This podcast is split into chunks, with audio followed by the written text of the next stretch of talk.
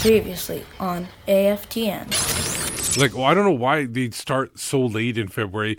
I don't know if it's because they're waiting for all the January European window to close, so then maybe they get some more Yeah. bargains or something like that. I don't know if that's the reason why, but uh, it, it's kind of stupid that It's, they it's have just it. a shame now that Steve's going to get fined for, for that Yeah. comment. It's Mickey Mouse, man. Ah, ten thousand dollars that's cost you, Steve.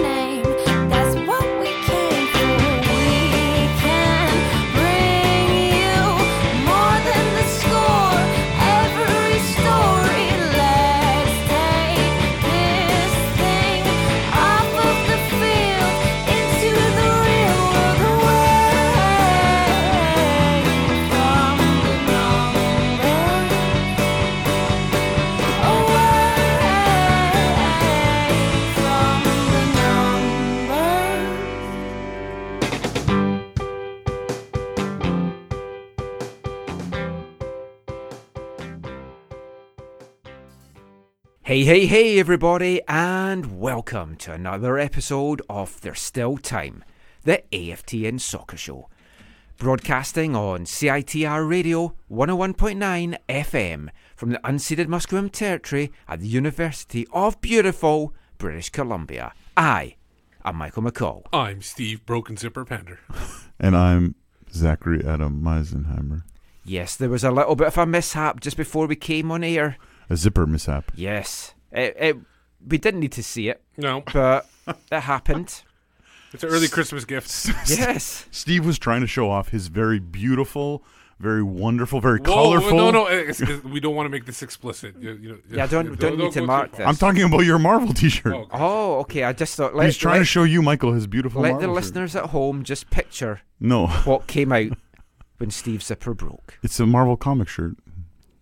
It's beautiful. Ah, anyway, talking Classic. of things, talking of cock a hoop, I've been cock a hoop this week because the 2020 World Darts Championship kicked off on Friday. So that's basically me for the till January 1st, really. Watching two sessions a day.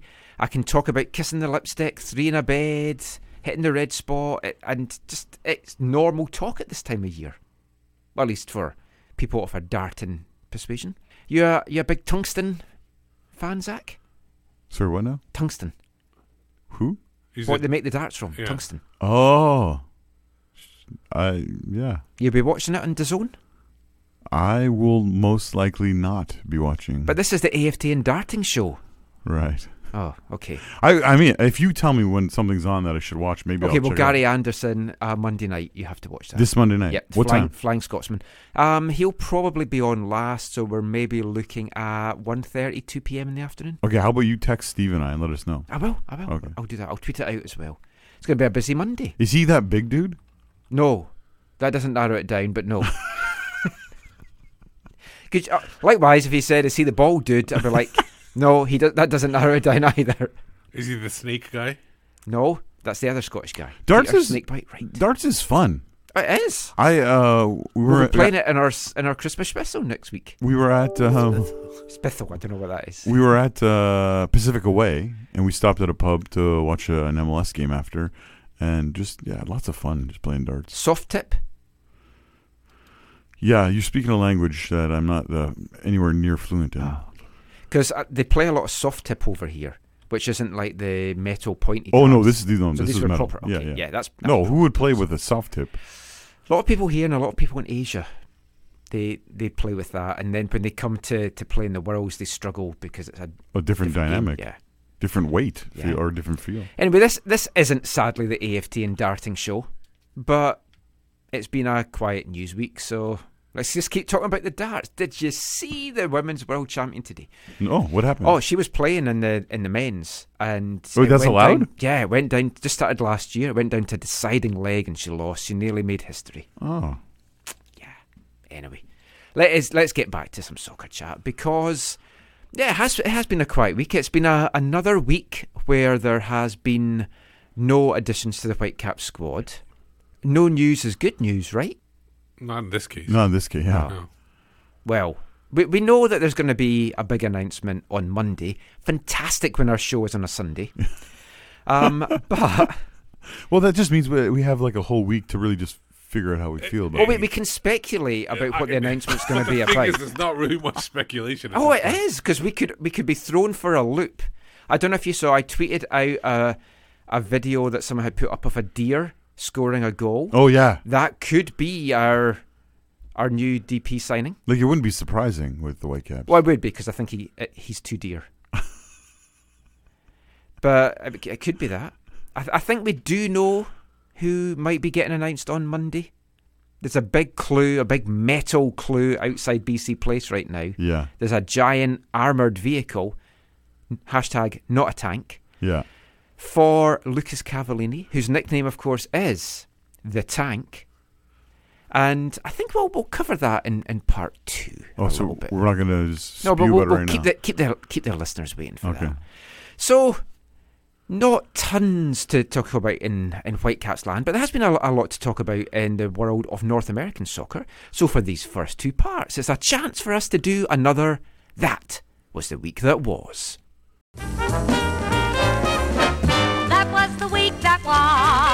Was. It's over, let it go. That was the week that was. It started way above par, finished way below. That was the week that was. That was the week that was. I was watching a, a TV show during the week where they were talking about how the week started on Monday, and I thought maybe just put that little soundbite into the show for Zach. But I thought let's just keep things flowing. Let's not go down. Well, you, yeah, you. So let's start our week that was with Monday. Now, the draw was made for the round of 16 matches in the 2020 CONCACAF Champions League. Vancouver Whitecaps sadly missing from that draw.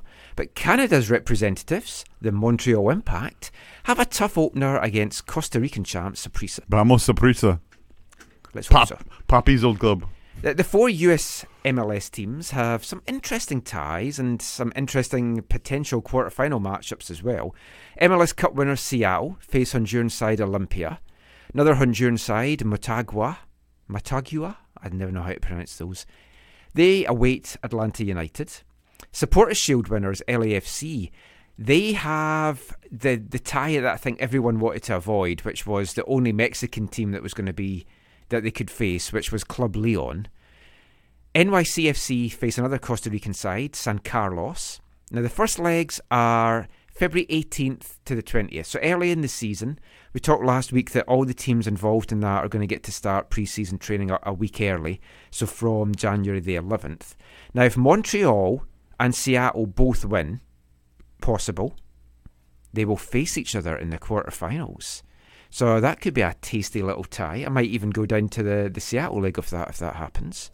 Might go down anyway just to celebrate with my, my friends in the Seattle locker room again and see if there's any more pizza going and if I can speak to someone else eating a donut. That could be our new section that we do in Jelly 2020. donut. It's a new decade. Chocolate digestives are on the way out. Eating jam donuts are on the way in. Of course, I, I jest. Chocolate digestives will never be on the way out. They've been on the go since the late 1800s by McVitie's. It originally started as an actual digestive tool. It was believed if you ate the digestive biscuit, it would help your digestive better, your digestive system. Funnily enough, if you do eat a whole packet of digestives, kind of bungs you up a little bit. But that's a whole other thing. Back to the CCL. I kind of fancy Seattle actually to have a little bit of run. Of course in the you do. Champions They're all your chums. Uh, you want to season. celebrate with them in the dressing room. My, my good buddy Garth Lagerwey, uh, he said that they they're going to go for it uh, this year. They're going to go and try and make history and try and be the first MLS club to win it. And to do that, he says if that means they have to play the kids in the opening MLS matches, then so be it. Yeah, because that doesn't. They've proved that that doesn't matter. it doesn't matter for them. Uh, to well, it. uh, have they? They have they done anything to really bolster their side? They've not added Fredy Montero yet, if that's what you mean. Maybe still to come. But I, I do think they've got a good chance. They've got quite a favourable draw and They're on, yeah, they're on the weaker Yeah. side. Yeah. and You said that it's Olympia they have first, right? yes, Yeah. There's a that's a a, a lion symbol, right? Remember they they played here Olympia. Remember? Mm-hmm. Yeah. There's a lot you can a lot of tifos, a lot of tifo you can do with a lion. Tuesday. After a poor season that saw them miss out in the playoffs for the first time since 2010, Sporting Kansas City promised that they would be changing the philosophy. And for a team that's not historically been hmm. spenders, they said they were going to splash the cash. They've lived up to that and they've kind of started in style. They've added Shiva striker Alan Pulido, joining as a DP and a club record transfer fee, which I think anything was pretty much going to be a club record transfer fee for, for KC. Fox Sports Mexico have said it's in the region of $9.5 million. Now, Pulido was the joint top scorer in the 2019 Liga MX Apertura with 12 goals in 18 games. And he's already set out his stall. He's saying he wants to win the MLS Cup and the Golden Boot. Maybe setting his aspirations a little bit high. It would be a big, big turnaround for KC if they did that. But with this and, and the Caps rumoured five to eight million fee for Cavallini, which we think is probably going to be about six, but we'll come to that in the next part. It seems that it's a, a new direction for, for MLS. It's a what? kind of a, a new direction for MLS clubs. Really? Yeah, clubs that aren't spending money It's a are cl- now starting it's- to it's- spend money. It's a new direction for the middle tier.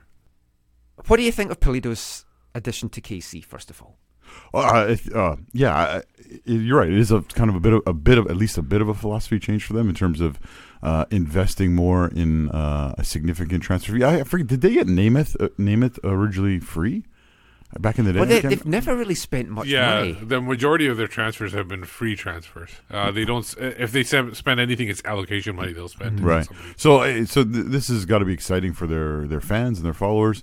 Uh, my one question is this, which I, I didn't have time to fully investigate. I know what your one question is. What happens to Johnny Russell? When does he come to Vancouver? Yeah, no, that's definitely not my question. Oh. Um, my question is this: one of the things that they've been fairly successful at, and I think Johnny Russell's an example of this, is they have Peter Vermes has been very strong at only bringing in players who play in the style they play in.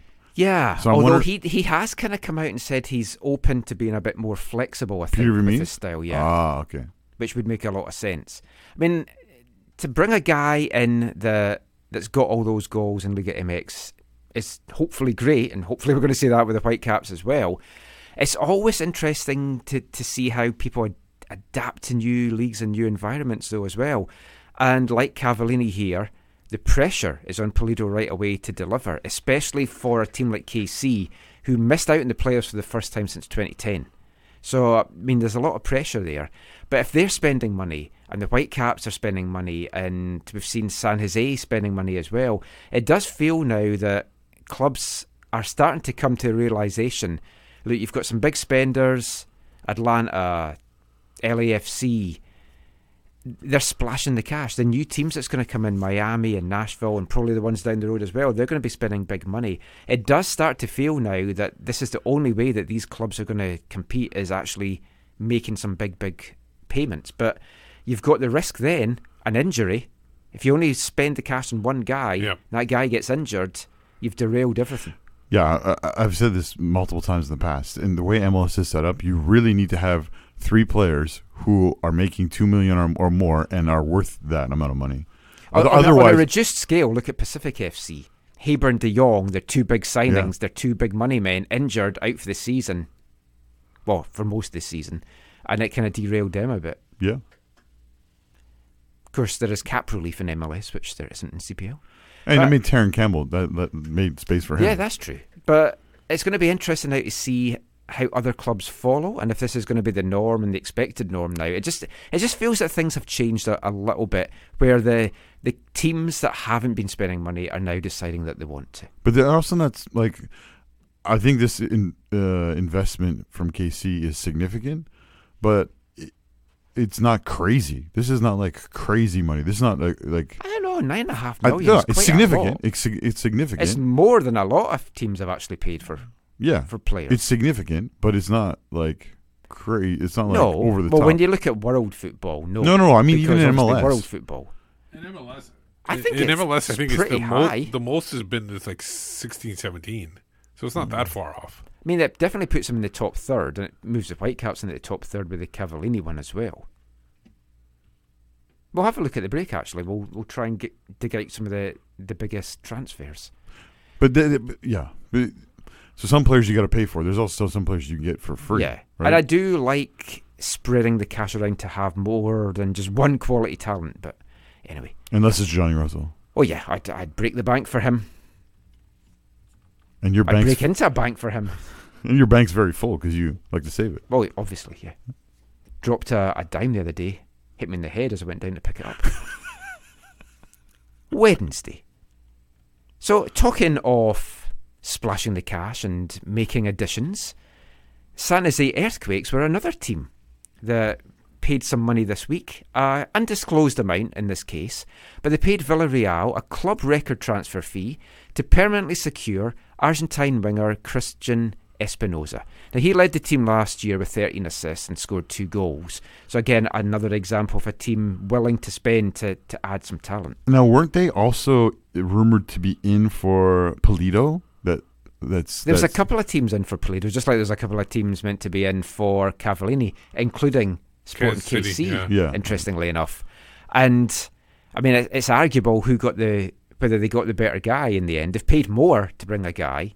So that will be something to watch as the season goes on. Does Pulido perform better than Cavallini? Which one makes the better adjustment to MLS? And you maybe kind of think Cavallini, I know he's not s- played here, but he is Canadian, so he might be a little bit more used to the environment. Yeah, but the just in this moment, Michael, you have to say Pulido has Yeah, the Pol- better Pulido people, would- pe- better team around yeah, him. Pulido for me is the guy I think will be better, but who knows? And Steve has got these top transfer fees up for us to have a little look at. Uh, you got Pity Martinez. He's he's actually the number one, c- almost. Uh, Is Barco to number Bar- two? Barco number Yeah. two. They're both about eleven yeah, million. both over a million. Uh, oh, this isn't pounds. 11 actually, million- This 11 website. million pounds. Yeah, this Um, website's coming up with. And then then the next one is Pozuelo with eight. So that's the next highest. but that's pounds, That's right? pounds, yeah. Yes. Uh, Can, can you translate this for us, Michael? No. just double it. If we're looking at US, it's currently 1.32 US Oh, dollars after the, the general election on Thursday. Oh yeah, how was that for you? It was great for Scotland. Oh, so we'll get to that on Yeah. Thursday. Sorry, I'm sorry, jumping ahead. But yeah, I mean, some some big teams, and it's interesting that the teams that are spending the money are the teams that didn't make the playoffs as well. So this, well, at least in the West, Yeah, Steve's doing some little calculations here. So let's see what 11.88 million pounds is. 16 mi- million US 16 million. at this time, but who knows what it was back then, right? Yeah. Keeping on Wednesday news, another Western rival for the Caps, the LA Galaxy, added some MLS experience. They signed free agent Sacha Kljestan. He's 34 now, but 10 seasons in the league under his belt, 40 goals, 102 assists in 281 appearances. He's adding depth and experience. It's going to be good for some of the younger guys coming through, but I mean, is it a good signing? Are, are his best days behind him? Because last year he struggled. Just one goal and three assists for for Orlando. It depends. It depends on how much they're going to use him. That's the thing. Is are they, is if he, is he a prominent player, then th- that might be an issue. Um, Or if he's- depth off the bench. Yeah, off the bench. bench, then he then he's a quality signing. Then the big question is how will he be received by the LA fans after his long time spent with Chivas USA? They're big rivals. There's probably a lot of folk going. how much time did he spend there? Who was she? Uh, he was there before he went to Europe. Oh, Like, he before did he well. went to He did well enough to go to Belgium, right? That's when Chivas actually won some games. Not a lot, but they still won some. That's when I- they existed. It's an interesting addition, and it's one of those guys that does add depth, but you've lost a guy like Zlatan. Yeah. and oh, you're bringing in a question. So obviously they're going to be adding more Yeah. pieces than that. It all depends, I guess, on what his salary is. But he hasn't. He's been in, on a downward spiral. It's felt, but maybe if he's in a team with better players, it's going to bring the the best out from him again. I guess we'll have to wait and see. Now the Whitecaps will be hoping that one of their midfielders Inbeom Hwang will be someone that has a standout 2020 season. He's been playing so much football though since 2018, and he's still, Still at playing, it. yeah. He's still not getting the rest that Free I want him to get. He's So- down in Korea just now. I saw him score a free kick this week. Yeah, He's playing in the East Asian Football Championship, and he had a great The game what? against East Asian Football Championship. Really? Yeah, I had never a good game against Hong Kong in the opening match. He scored and he got an assist in that 2 0 win over Hong Kong. Beautiful goal. It was a curler. Not great from a Whitecaps perspective. We've been told he needs rest. He isn't getting that rest. He's still got a few weeks to get rest. Any concerns of him being burned out again before the, the season starts? Because he's played all 34 games last last season for the for the Caps. But according to Dos Santos, the season's too short, so this is good for him. um, do, how, do we know how much time he had off from the uh, beginning of October until he was training for this tournament? Probably a month. I would think probably yeah, m- uh, four to six Because weeks. because he, think. 'cause he wasn't at that postseason training. no, but he did go and play He some played at games for friendlies, Korea. or no friendlies, but Yeah. whatever qualifiers. So whatever. then he probably had, I'd say, four to six weeks off, six weeks tops. And then how long? When does this tournament end?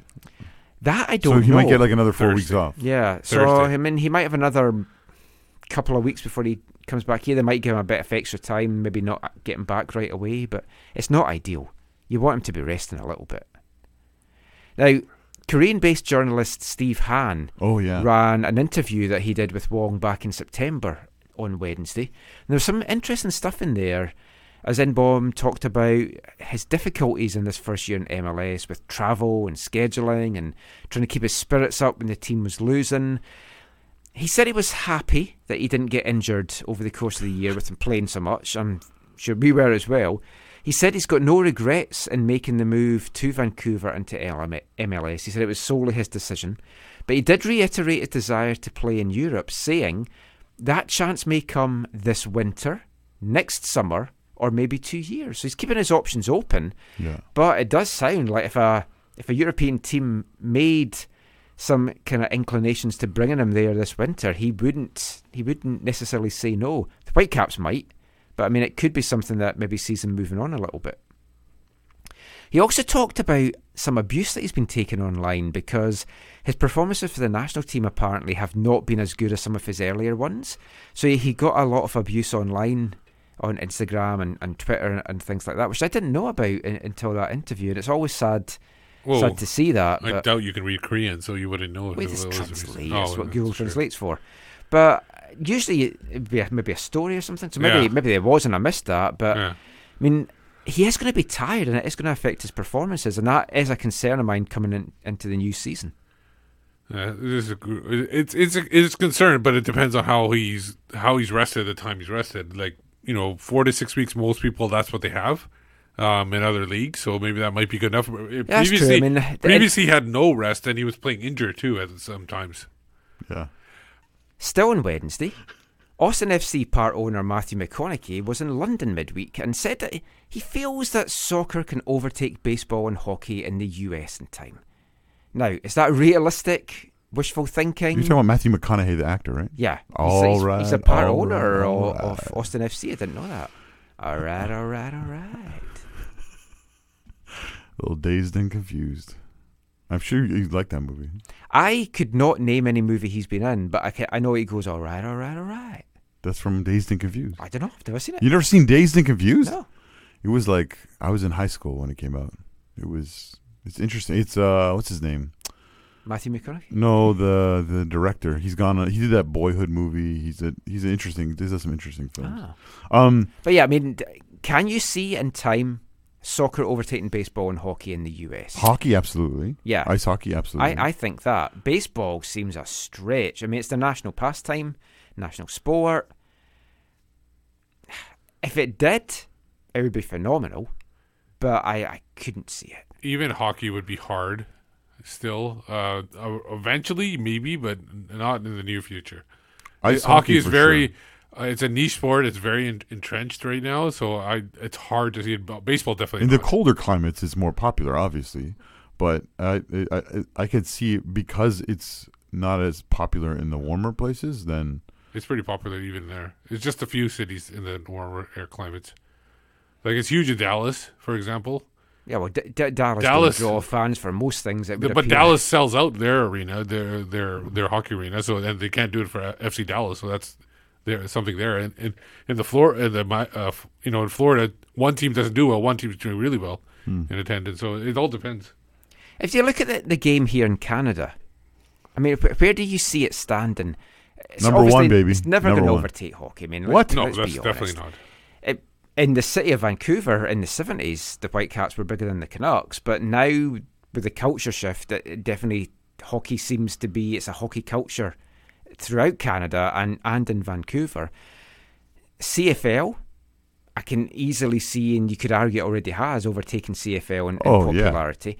In the younger generation, the older generations of Canadians, you do tend to find that CFL is still their favourite sports. Um, it- CFL seems a, an older fan base. in the CFL is popular in between Alberta and Manitoba.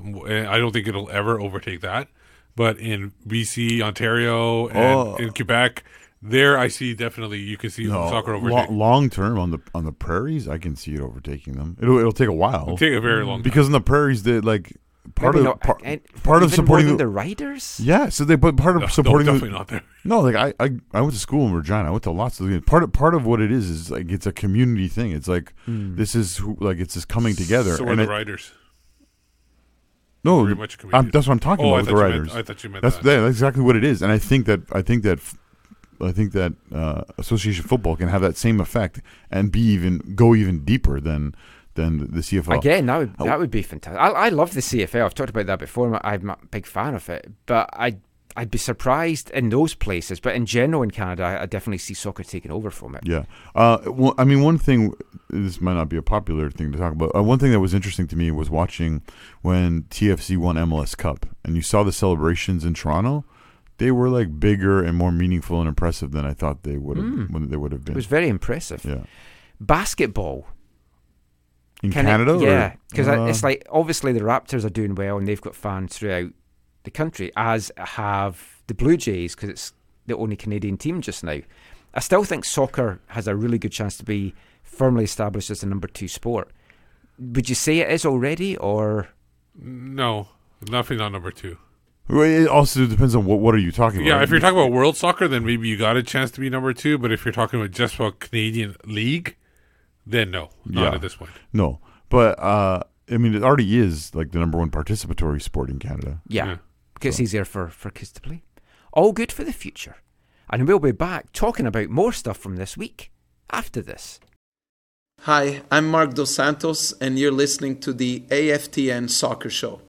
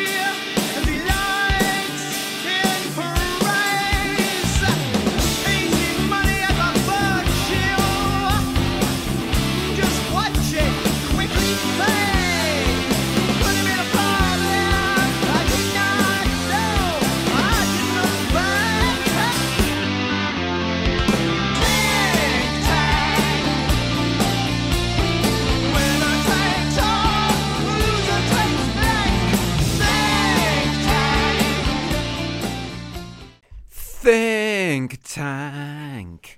Johnny Rotten and Public Image Limited there. The song from 1992 about thinking about tanks. We'll be thinking about tanks a lot, and we'll come to that later in this part. You're listening to the AFTN Soccer Show on CITR Radio 101.9 FM. Thursday. TFC re signed Captain America Michael Bradley. Sadly, not to that rumoured $6.5 million salary that would have been triggered if TFC had won the MLS Cup. So close. Yeah, but I think I think they would have traded that in for an MLS Cup.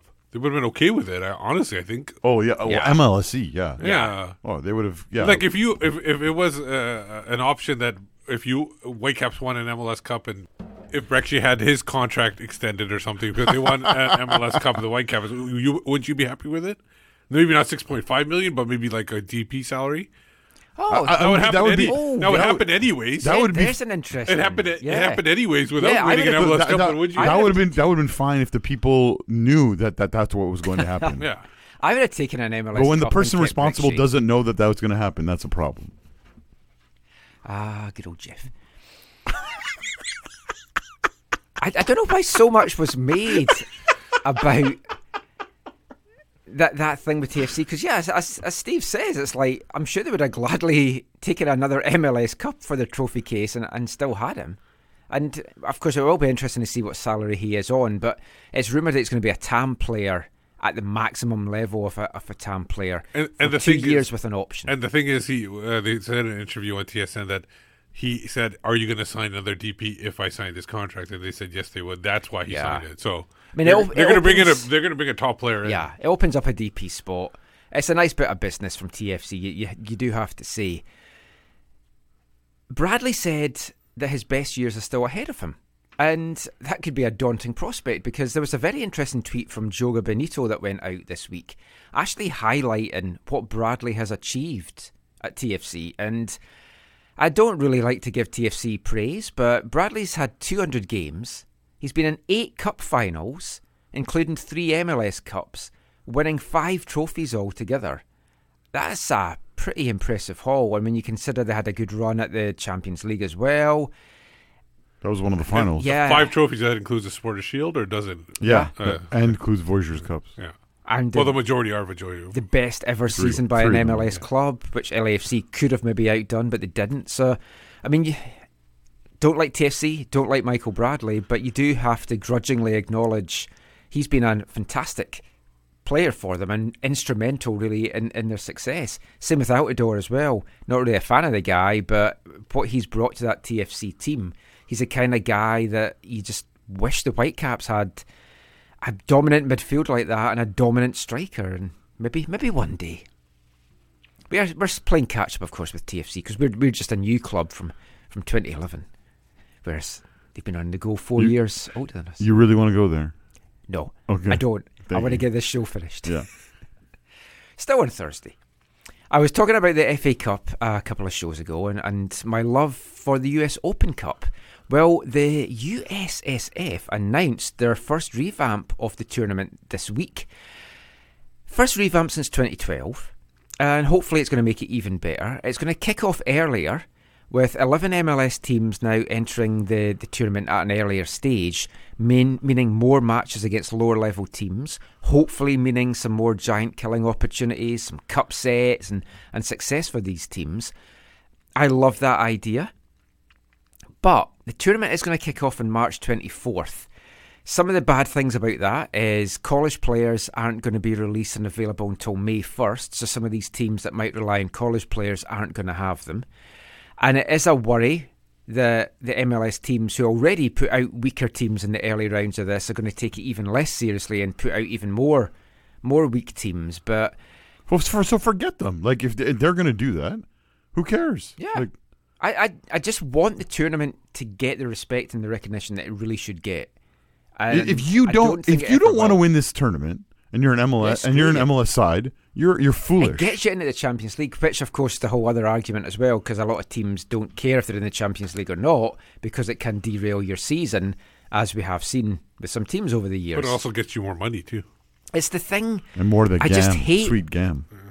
There's a lot of things about modern Love to football that I spread hate. gam all over my There's bread. some modern football things that I love, but Wait, one of the things is the the lack of s- the lack of taking cup competition seriously. That's like a big thing for me. It just really, really pisses me off. Uh, yeah, I, I I agree.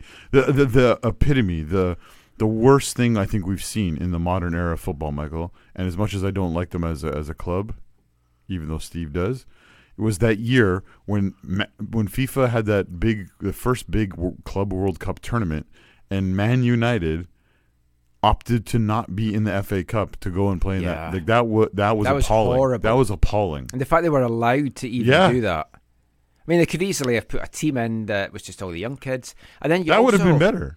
You had the circumstances as well this year where Liverpool, who are away Right. at that, were forced to play Yeah. a, a game in the in the League Cup the day before they were meant to fly out, which is ridiculous as well.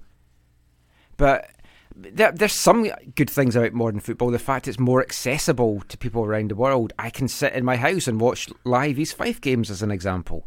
So you've got you're getting that availability and access that you never had before, but with it comes a lot of bad things. Friday. Now, something we first heard about a few weeks ago, but couldn't report on for confidentiality reasons, was sadly confirmed on Friday. Victoria Highlanders have left the USL, setting up once again in the Pacific Coast Soccer League for this season only, because they're wanting to put their whole focus on the new Tier 3 league that's going to be starting in BC in 2021. And they just feel that leaving USL League 2 now is the best way for them to do that and to get a solid footing and, and to get things ready for that season. It means TSS Rovers are going to be the only BC side in the Northwest Division. Calgary Foothills will be in as well as another Canadian team.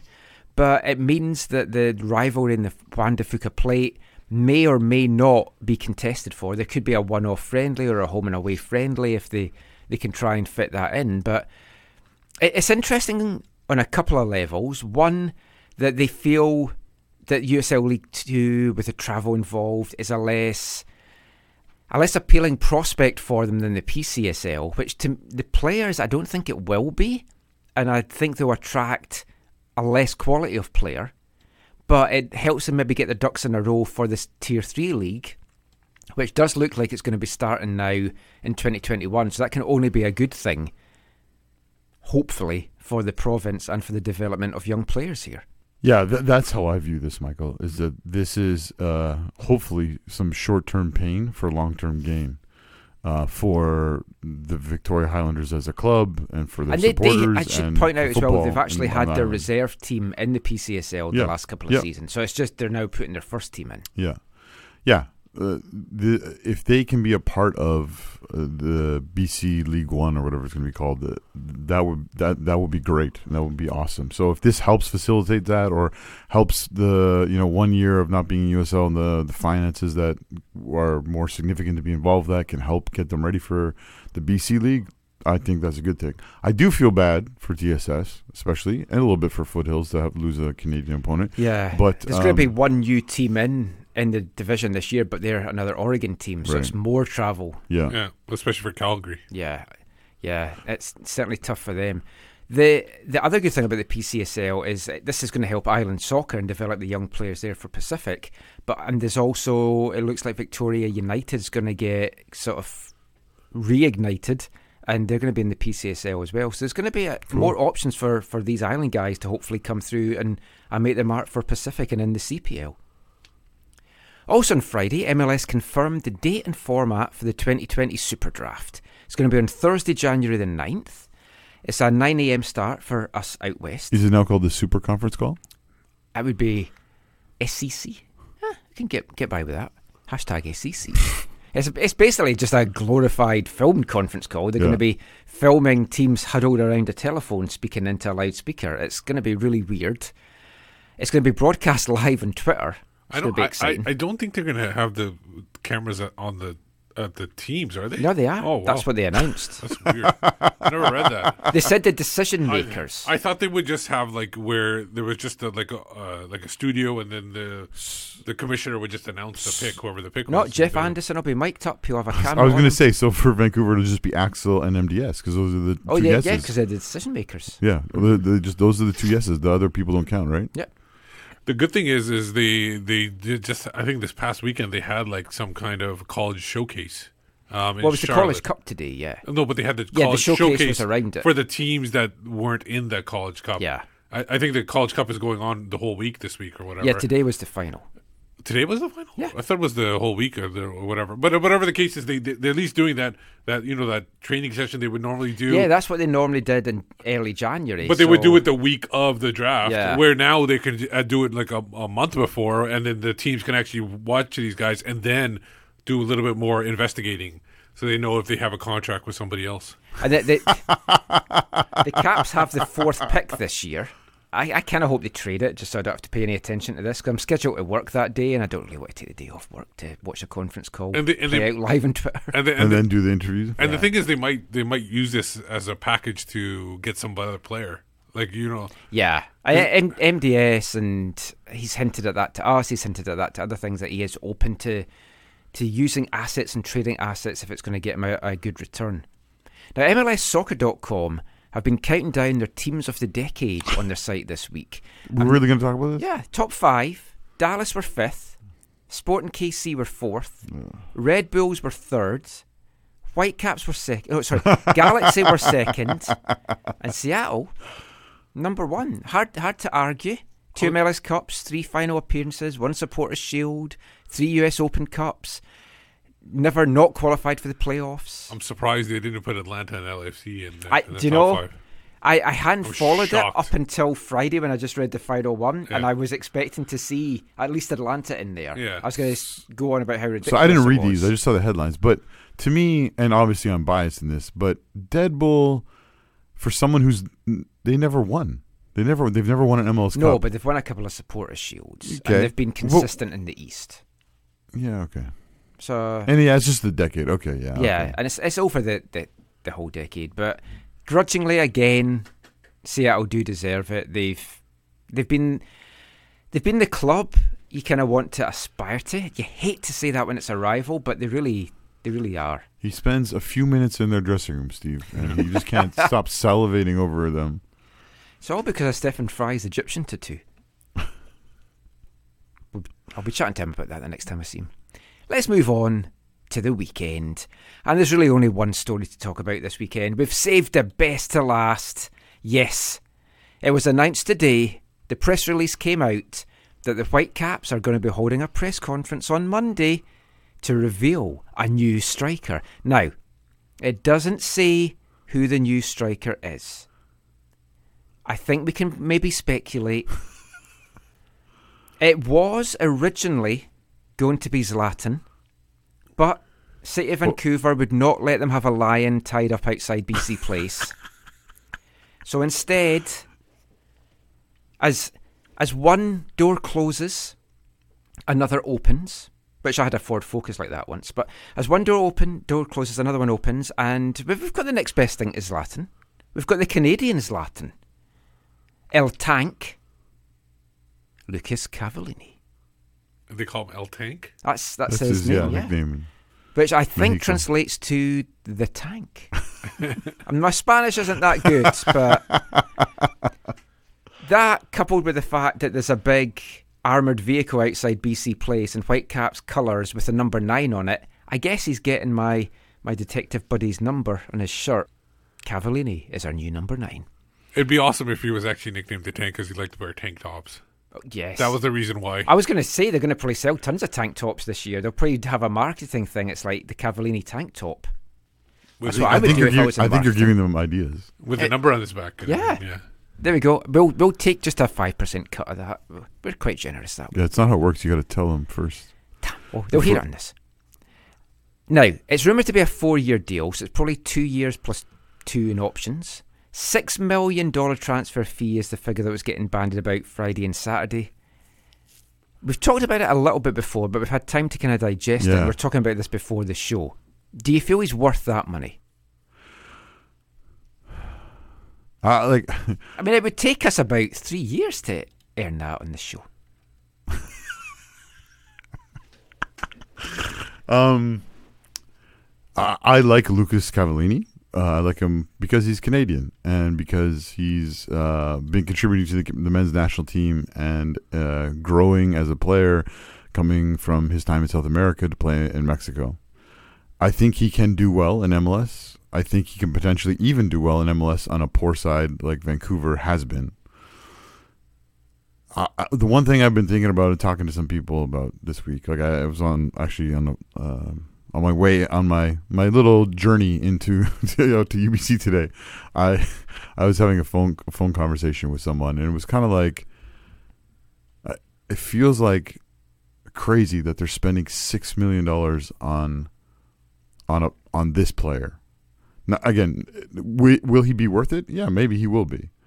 But when you look at how in MLS, like like did they pay any mon- money for Pedro Morales? I don't think he came on a free. I'm pretty sure. There's other players they've gotten. I think that were more vital in terms of setting up how the team played. That um, they that they got on on better deals, and It, it does. And I don't want this to sound in any way disrespectful to Canadian players, but it does feel a lot of money for a Canadian player. which I think at this moment is a at least a fair critique. Um, A good Canadian player, yeah. who's had the two best years of his career in 2018 and 2019. I, I, I it feels and entering his prime as well. yeah, it's still like 27 this month. like this striker feels like the whipped cream or the cherry that should go on top of the main dessert, which should be a, someone to run the show, someone to be creative. Well, he needs a supporting cast, and we need a creative midfielder. And to get that kind of quality midfielder, you'd think it would need to be a DP. So couldn't now you we do don't that? have a DP spot unless we buy down Someone else. someone, if that is possible, which may Some- not somebody be already possible. needs to get beat, bought down because you got four DPs right now on the. No, no, oh, he's taking Ardaiz right spot. Well, yeah, Ardaiz is gone. He was a I young understand that, but then you got Ali Adnan, you got Inbeom Hwang, and then you got Montero. Mm-hmm. He's not a DP. Oh yeah, that's right. He's not a DP. You're right. The, I'll take Colum- the. Colombian's not a DP I anymore. stand corrected. Yeah. Um. Yeah, uh, it's it, like to me, it seems like you spend six million on a on a creative player, and you bring someone in on less or on a free to be the finisher. But uh, yeah, I'm I'm I'm I'd be happy to be proven wrong. But Oh, me, me too. And it, it's a great addition. And you do like he's he's I- playing with a team. He's just signed a big contract extension with them last year. You have to pay for that kind of player. yeah, It it feels that you could, and this is what I was saying to Steve. It feels like you could have got a different player for that. But then Steve did rightly point out who you're going to get for just six million. When you look at the global transfer Yeah. market, it's Well, through you- the roof. well, Pozuelo was eight million euros. Pozuelo Pounds. was in pounds, uh, and that, So that we're talking about into 12, 10, 10 million. Ten. 10 million. You- That's the kind of player they needed first, I think, and maybe they will still Well, get they, that player. they still have time to get that. Maybe Yeah. th- this one was the first opportunity I, to get somebody. I also just want to reiterate, like this is my thought this week. I think last week I might have been like, oh, five sounds reasonable." Mm, Yeah, I did as well. But as I've thought about it, it, like, yeah, it does If it was more than six, I would be like, "You're paying what eight? Because it's like it was. Really, no, it's definitely not eight. If it was eight, I'd be more concerned. Yeah. Uh, But any like, uh, well, it's not you our heard- money, so who, who are we to care? I, I've even heard it six point five, uh, up to six point five. But that's uh, uh, Maybe we'll find out Monday. I also, I don't think they'll tell us. I, I also, didn't, I also don't really like think it. I don't really like their social media approach around all this. I don't know if you saw that little video. Yeah, I was going to mention that. like, it- I, I didn't like it either. They and for anyone that hasn't seen it, they put a tweet out today with all the comments that well, not all, some of the comments that fans had made about Kunarad- why are you not spending money and Kunarad was on there. There's a few names I recognise. Why are you not spending money? You need to spend money. Where's the Davies money gone? So they put all that in a video, just with a, a typing of okay. It's like, hey, look, we've spent this money now. They we, haven't. We know Lucas Cavallini. We like Lucas Cavallini. I think Lucas Cavallini is going to score a lot of goals in MLS. He needs a supporting cast, but all that aside, the general public, and we talked about this No, yeah. before, I don't know if they know who Lucas Cavallini is. And again, not wanting to be disrespectful to Canadian players, because I'm pretty sure if we signed a Scottish player, folk would be like, why are you signing a crappy Scottish player for that money as well? How dare you talk about Johnny Russell that way? it would be it's like folk are going to be like you're spending that money on on a Canadian guy that we've never heard of why because the their idea of a big splash is someone coming from Europe rightly or wrongly or maybe someone from South America or a Brazilian or something like that They want somebody from Europe. Yeah. The, the, the, uh, they want someone that they've seen on TV Yeah, exactly.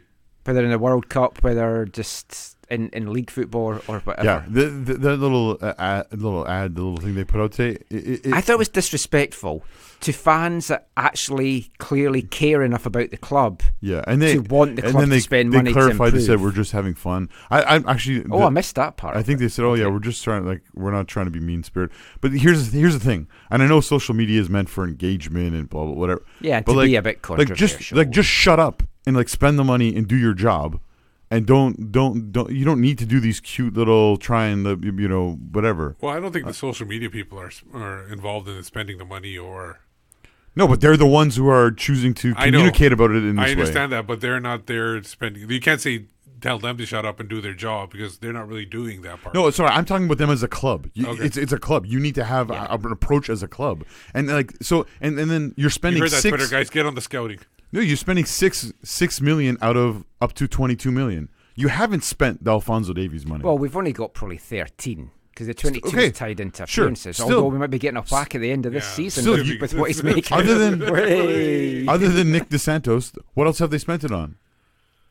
Not Nick DeSantos. Sorry, I was um, like, who? Nick Sorry, DeSantis. sorry. Yeah, Have you just revealed something? We've brought in Nick DeSantis. I think Nick, Nick Dasovic. Dasovic, yeah, Nick There's too many Dasovic. I was- DeSantises as there is. I was no more combining DeSantises. combining Nick and Marc. okay, I'm all confused. Dasovic hasn't even scored any goals last year. I know. For a man of his height, he's crap in the air. But no, seriously, like, eh, yeah, I, But I mean, it, it puts added pressure on Cavallini right away. yeah. First of all, let's hope he just he doesn't tank in MLS. Yeah. But I mean, I think it it's maybe going to it, it's maybe going to let us know what the Whitecaps' approach is going to be next year. If you want to go into battle, you want to go in with a tank. That's the way I look at it. So we've got our tank. So that's our ground movement.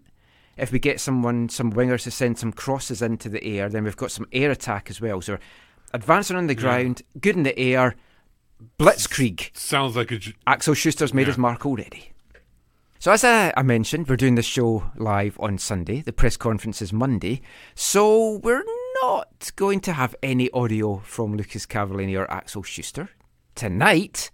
But for those of you listening on the podcast, we're going to bring you a little bit of what was said on Monday. So we're going to bring you the two scrums that were done after the initial press conference. So this isn't stuff that's been filmed and, and put out there already. So we're going to hear first from Lucas Cavallini, and then we're going to hear from the Whitecaps sporting director, Axel Schuster.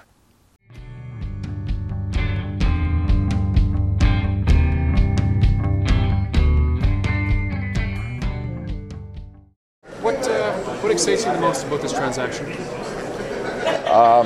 my welcome. Uh, it's really good. Really good to be back home. Uh, excited to start working, and uh, yeah, just just excited in general. Happy happy to be here. What are your expectations? First off, as a striker, score goals, help this team uh, win games, and uh, uh, take it uh, game by game. And uh, obviously, the big objective here is making playoffs. Right? That's something important for, for me. Something important for the club. So that's the key the key thing we need this this season. Have you had a chance to look at some of the Whitecaps tape from last year? Is there any guys you, you fancy you could link up with, possibly a Reyna or an Imbomber or something of the like? Obviously, still some pieces probably to come in and probably some pieces going out. But do you think there's some guys here you can make some plays happen with? Yeah, the, the core the core is good of, the, of this team. Uh, there's a lot of uh, key players. There's a lot of um, quality players. So, of course, uh, uh, when we start training, we, we get to know each other better, and obviously try to hook up for, for, for the season. I don't know how much you can say about what Marc's told you about your role here. Does he see you playing as like a lone striker? Does he see you playing maybe in a partnership with the likes of Fredy Montero, someone like that? Yeah, obviously, uh, my, my, my natural position, which is the number nine. Uh, we haven't spoke uh, directly about that yet, but uh, obviously when we start training, we'll, we'll start to get to know what, what position works best for me, and uh, the the only objective I have is to score goals. And when you do come here, I mean, you, the last two years of your career has probably been the, the, the two best of your whole career so far. But coming here as a marquee player, a lot of fanfare around you, do you feel the pressure? Do you thrive in that pressure? I come from leagues where the, the fans pressure players way more than here, so pressure's not going to be a question here. What was your conversations with, with the club in terms of the fit here and why this is this is the right place for you right now? Yeah, well, they, they gave me, they made me feel comfortable coming here. Uh, obviously, they gave me all the all the confidence.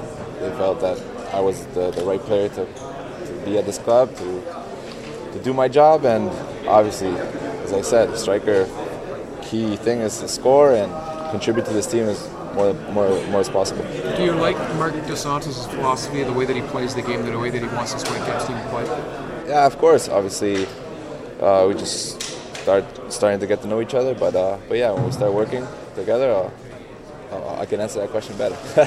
Lucas, over the years, the Whitecaps have struggled to provide service for their strikers. How dependent is your success on getting service from the midfield? Can you go out and get that ball by yourself, or do you need service? Oh, I can go out and get that ball as well, but was- I'm not really worried about that. I know there's a lot of key players here, and uh, they're gonna help me in the best way possible. Uh, Lucas, you spoke about a couple of months ago that the only club you would go to in MLS was Toronto FC, but now you're here at Vancouver. Uh, what changed for you? What brought you here? What, what changed your mind about that? Canada changed me. Toronto, Vancouver, Montreal, it's all the same. We're all in Canada. This is my home, so I'm happy to be here. Your impressions of BC Place? Have you played at BC Place? Do the fans there, the pitch? Yeah, I've been here last March with the national team, so uh, I really, I was really impressed with the fans. Uh, the fans really behaved well with me. I remember that, so just excited. Were you surprised when they chose a clip to show of you? They bring you as a goal scorer. They showed that clip of you basically coming back and getting the ball. Did that surprise you when that's the one that decided to highlight you, or are you happy they did that? Yeah, well, it's not it's not only about scoring goals. It's actually as a, as a number nine, you're the first you're the first key player in that, that system, that pressuring system and defending system. So yeah, uh, it's something. It's an extra. It's just, as a number nine, there's not a lot of number nines that do that. So uh, I like to do things extra. That what you want to bring to this club? Obviously, they want you to score goals, but do you see the bigger picture? You're going to be the new face of this team. Is that something you want? Yeah, well, uh, with the help of my teammates, uh, we can all do this as a team. Not really about me, but it's all about the team. A lot of the strikers that they've had on this team seem to be guys who want to drift out to the wings and stuff like that. They haven't really had a guy who likes to hang around the box and pick up the garbage or whatever. Are you more a guy that hangs around the 18 yard box and, and, and just ju- just pounces on opportunities? Uh, not really. Just as, as I said recently, um, I don't really like to stay stand as a postman. I like to work off work off the the, the number ten, work off the, the their defenders, and try to just tire them out the whole game. So I could do whatever they want me to do. Lucas, there's a personal armored vehicle outside. Uh, your thoughts on that? Have you seen that before? And how did you get your nickname? Something unique, no? Something you don't see any day. Uh, but yeah, obviously the nickname came since I was uh, since I was in the youth system in Uruguay. It's, it's just a nickname they use. Just players that just they have a brick wall in front of them. They just run through them. So that's where I got my nickname So you get to keep that out there, right? Yeah, I probably get to drive it too. Pulido arrived last week from the Getty Mix as well, making statements about winning the MLS Cup and winning the Golden Boot. Are You going to make any bold predictions like that as well? Yeah, it would be nice. It would be nice. Uh, those are those are extra things, you know. Uh, just gotta take it uh, day at a time. So we'll see. We'll see what happens. So that was Lucas Cavallini there talking after his initial press conference to myself and some of the other journalists. Let's hear now from Axel Schuster. How important was it for you to get this deal done? Really important because uh, we have only one DP slot, and uh, we it was clear from the first day that it should be the number nine. And as I always said, we we looking for the profile, looked for the profile first, and so finally we are really happy that we find the exact right player to our profile, to our cornerstones. Uh, who meets all of that and the player also really wants to do it he really wants to come here to compete here in his uh, home country and to show the people in the MLS that he is able to to to, to compete on the highest level and to, to help this team to, to be a better team in future. So you think this signing sends a message to your supporters? Yes, to, to be honest, the, the most important uh, message should be that we are really clear with our philosophy, really clear with that what we want to be in the next season, what the badge is standing for, and that's our, our four cornerstones: mentality, team spirit, discipline, and work ethic, and that everything else is uh, on the top. So technical, tactical. Uh, personal qualities, all of that is on the top. So that should be the message. So is um, 1B getting somebody in the midfield? Yes, of course, we, we try to put the puzzle pieces together, and uh, we are uh, competing for the for the best profiles at, at every position we are looking for.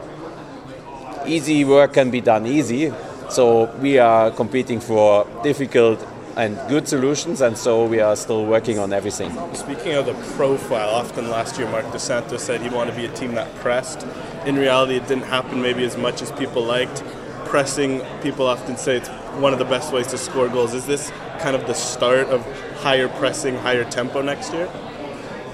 Yes, but because the four cornerstones I mentioned, they they if everybody is good at that, that helps to press because press is, pressing is already the next step. That is something tactically. For me, you have to have the right mentality, work ethic, the discipline, and and uh, the team spirit to do that together. So of course uh, we want to be very clear with that, and we don't want to sign any player who, who is not good at that. So it's early days, and obviously a lot of this might depend on who else you bring in. But where do you see Lucas fitting into the, the setup of the team? Do you see him as a lone striker? Do you see him playing maybe in a partnership with Fredy Montero, for example? It depends a little bit on, on, on situation, but I think for sure he is our central striker and he is uh, in, the, in the system Marc's mo- likes most in the 4-3-3, the, the striker on the top. So if he is then thought of as a central striker, where does that leave the likes of Fredy Montero? that leaves him in a competition to work hard and to fight for the positions. But as I said before, it depends always on situation and it depends on all the players we get together. So there is not a must that we only play with one striker.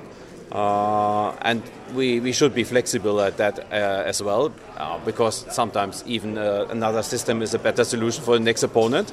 So, but at, at the end, it leaves everybody to, to compete hard for, for his position because there are no guarantees for anybody to play. Axel, how long has the club had his discovery rights for, and did any other MLS teams try to make an offer for Lucas's discovery rights? I don't know about any other offer, and he didn't mention something like that. So maybe you have to ask him. Uh, in the period we worked together and uh, discussed everything, there was no other club, and uh, I think the the name is really for a long time in the uh, in the in the mind of the club. But for any reason, it have not been possible to do it in before, and now we are really happy that, that we could fix the deal. Can fans expect any more signings before the end of the month? there are still some days in the month, so yes, I, I, we are working on that. But as I said before, it is not only about us. Maybe we already have an agreement with a player, and, and we are absolutely clear that he is the right profile, but we have to work with his club. And as you know, the transfer period in a lot of markets are still ahead and a lot of clubs are still playing so sometimes we have to respect that the club says we want to focus first on our last games and then we want to, to work on that things So, the, will the majority of your shopping maybe be- be done in January when those markets open? the the the wish of Marc and me is to, to bring in some more signings before 18th of January that they can start with the team to train. But uh, of course, if we if we have something very good in our mind and it's not possible to do that, then then we are open to do it until end of January. But yeah, I'm optimistic that we get some more signings until the first training. Yeah, MLS CBA is set to expire in January, and many people have people saying that it might impact a lot of the mid-tiered signings with the TAM and JAM. The future uncertain about that. Do you, are you? Is it impacting the way you guys do business, and do you have any idea of how things might change in the future after that expires? No, I haven't. And uh, even Greg Anderson, who is my expert for all the MLS rules and things going on here, I have not an idea about that right now. But to be honest, every player we are speaking right now, and there are also players in this league, there there was a, that was not an issue, so it do not influence our negotiations right now.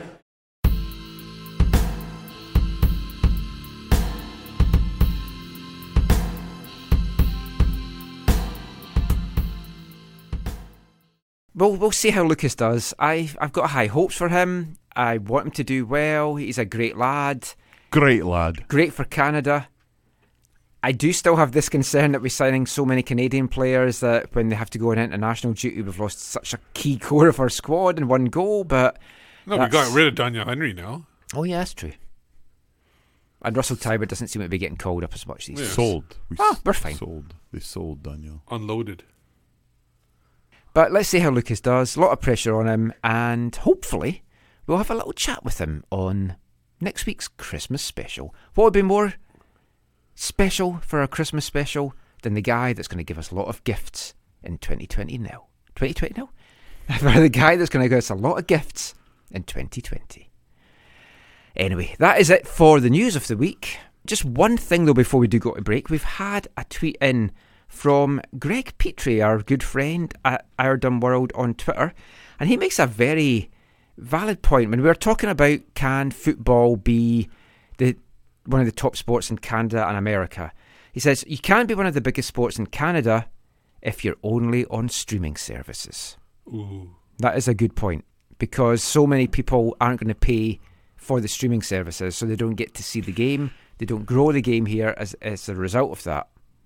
Y- That's probably in reference specifically to the CPL, right? CPL, but, also you've got the English Premiership and the Champions League that you can only Yeah, watch now- on streaming But I think. I think now. they're doing those. Those are doing fine. Those those are probably doing fine because they have had establishment on there. Like a couple, I don't know, I can't remember. Maybe in the uh, mid two thousands or maybe late nineties, the NHL actually gave uh, the ho- the hockey rights for free to NHL uh, to NBC in order to get it on.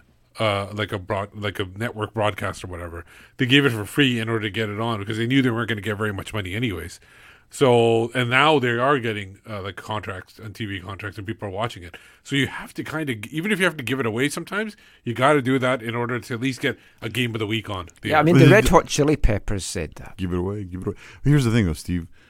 I'm, The I'm not diff- saying every game. No, I'm no, saying no. a game of the week. Yeah. and a certain. No, I time. totally agree with you. Like a Friday I- night I- or Saturday I don't night. dis- or something. I don't disagree, but I think it's also a little bit different when you're talking about a league that's been around for hundred years, or maybe not at the time, hundred years, and a league that's brand new. Oh, I know, but what I'm saying is that it, the, the whole idea that they weren't getting enough coverage in, in in in America at that time, so they gave it away for free in order to build that up.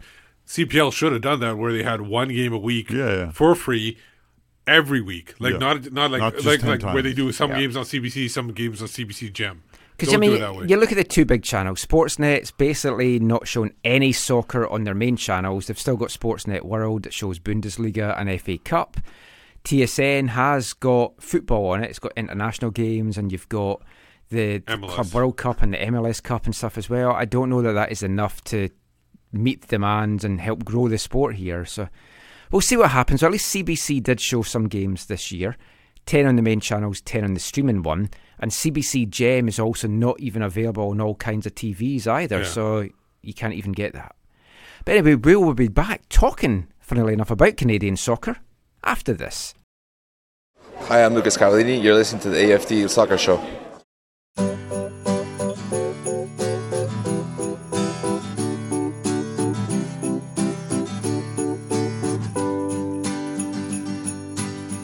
The snow up off your shoe. Inside we'll build a fire for two. Come on, everyone, it's Christmas Day. The stockings are all hung with care. The children sleeping unaware. Santa Claus will soon be on his way. And old Jack Frost is whistling out a warning. But the gang's all here to keep the cold away. Oh, how I wish for peace on earth this Christmas. Come on, come all, it's Christmas Day.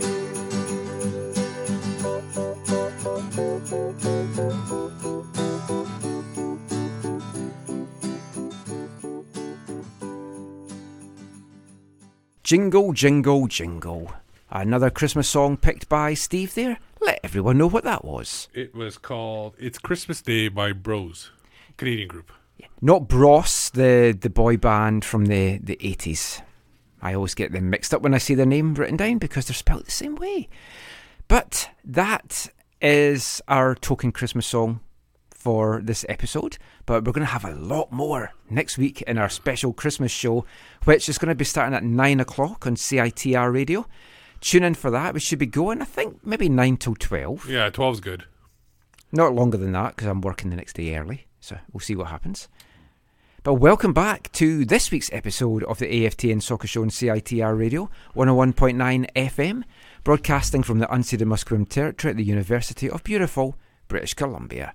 And of course, the, the Whitecaps signing Lucas Cavallini, you could say that is their present to the fans for, for Christmas. Do you think there might even be some more announced before Christmas? Based on what my friend Michael told me, I don't think so. Don't trust anyone called Michael. Oh, okay. But it hasn't really been the busiest time in Canadian soccer circles, but that gives us the chance to chat about a, couple of recent news stories that we never got around to talking about, but I do kind of want to delve into them in a, in a little bit more detail. Before we get to those, though, we will cover some of the Canadian soccer news of the week. And first up, the men's and the women's Canadian Players of the Year have been announced. After us talking about it on the show a couple of weeks ago, I completely forgot to get my vote in on time. Oh, did you? Yeah. but the men's winner was who we picked. Yeah, Jonathan and David. That's who I had on my top. I had uh, David. Um, I actually before I even I think even before the rumors came out, there were always rumors, but I had Cavallini number two, and I had Alfonso number three. Nice. It was Yeah. kind of a, a, a no brainer. A player who played in Vancouver, a player who's coming to Vancouver, and a player who Vancouver wanted. Yeah.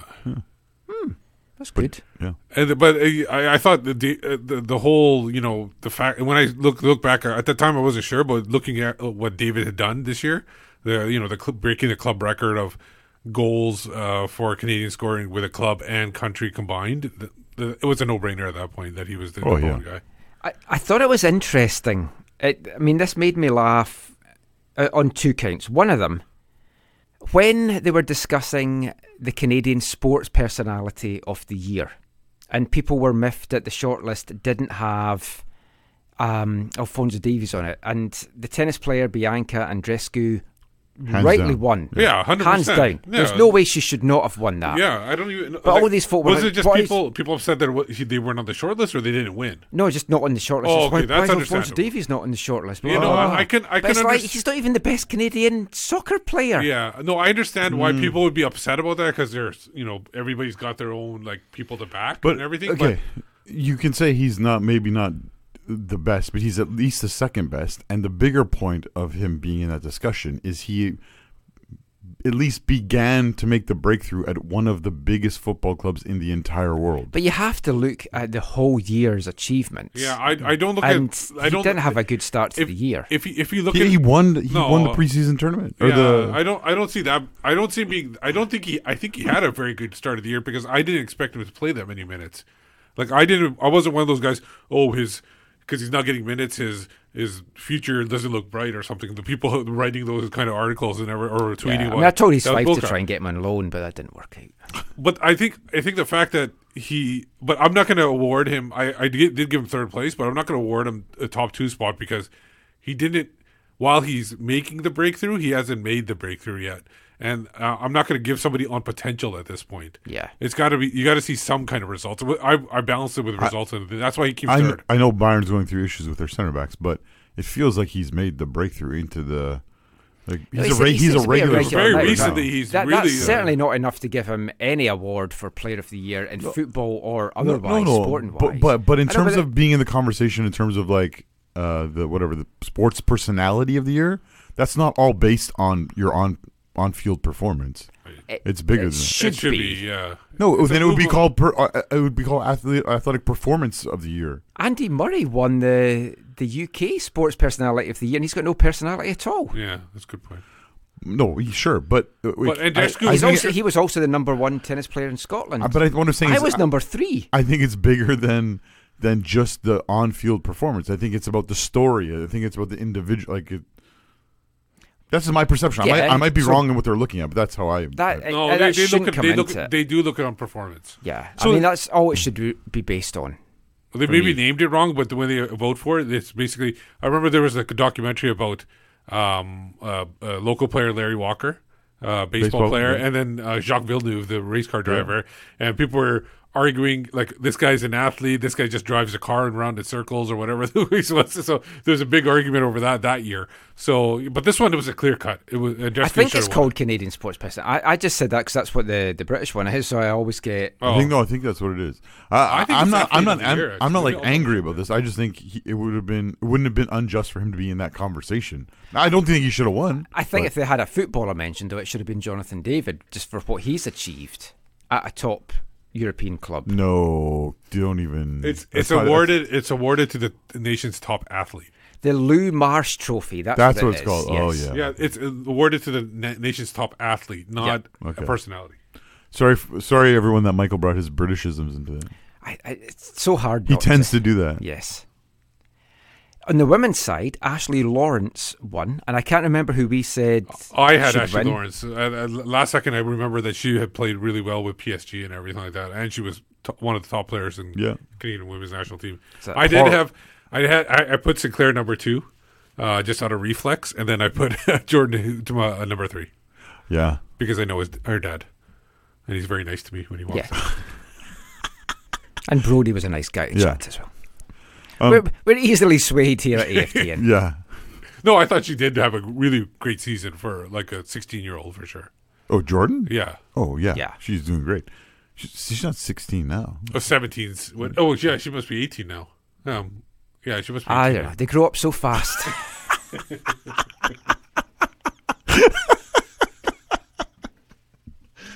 And, and uh, Sinclair won actually the Lou Marsh Award in 2012. Yeah. So a soccer player has won it in the past. Yeah.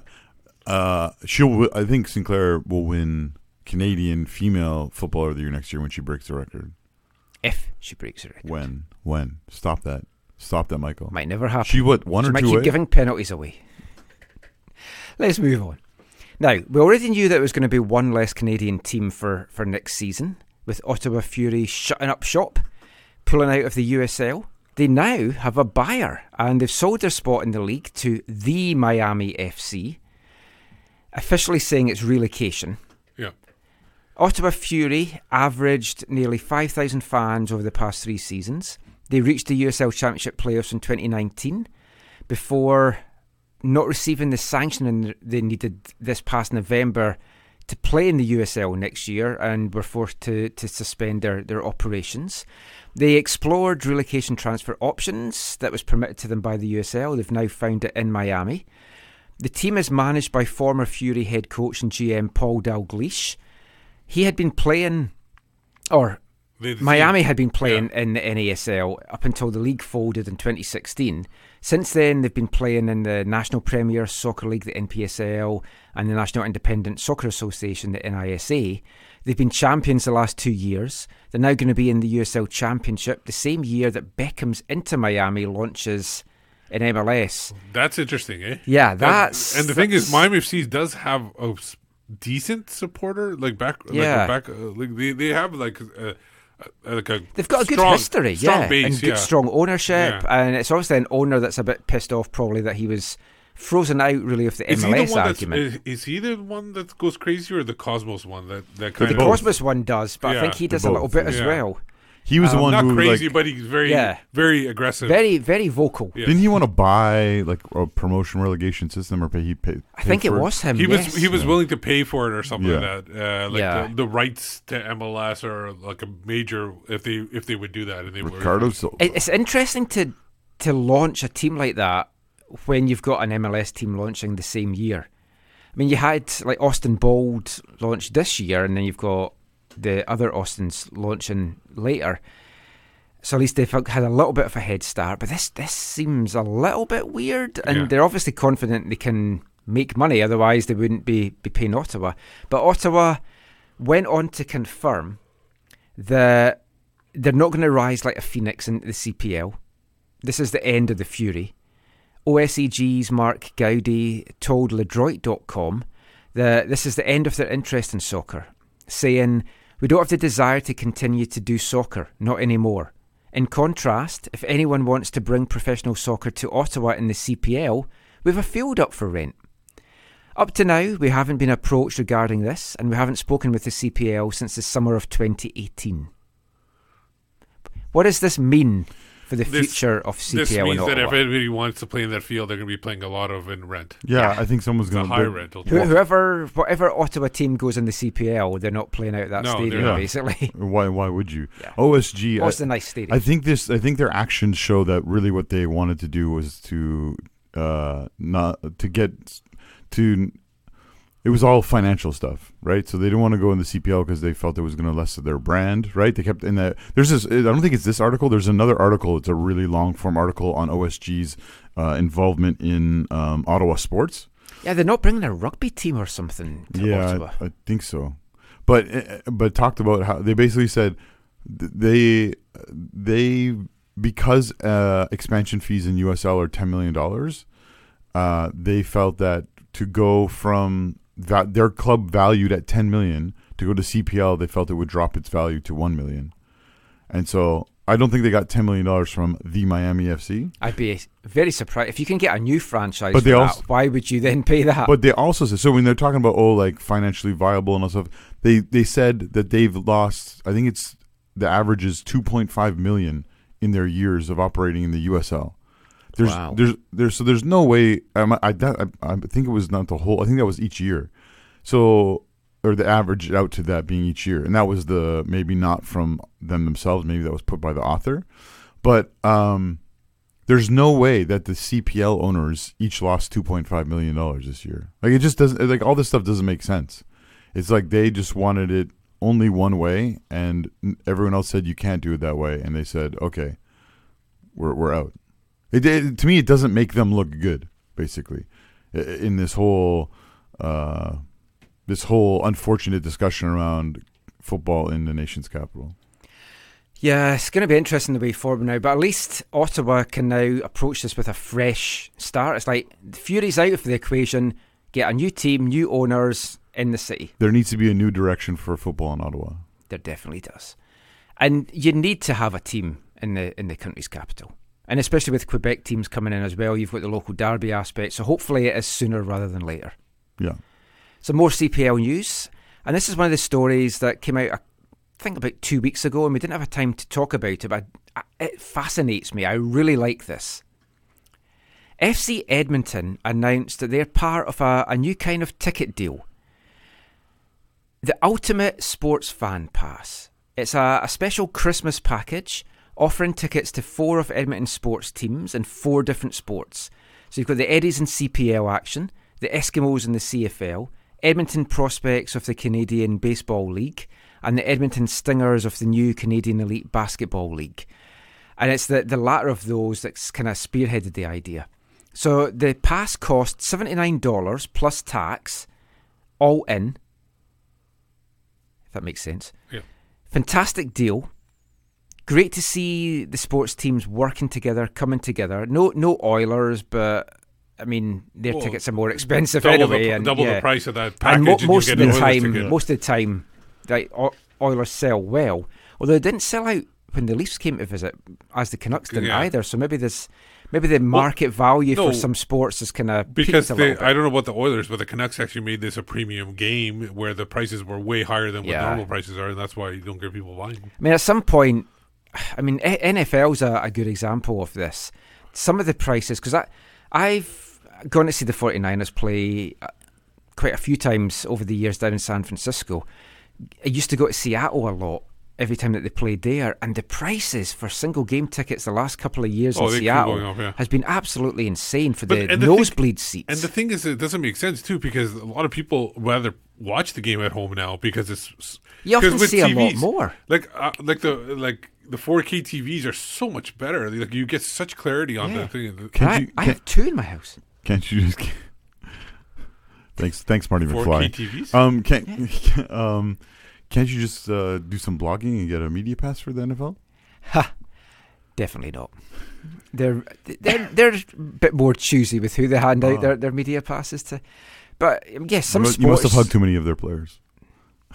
Probably. Well, I'm popular down in Seattle now. Maybe I'll get one for the Seahawks. then I'll put my 49ers hat on. I did bring my 49ers hat with me down to the MLS Cup.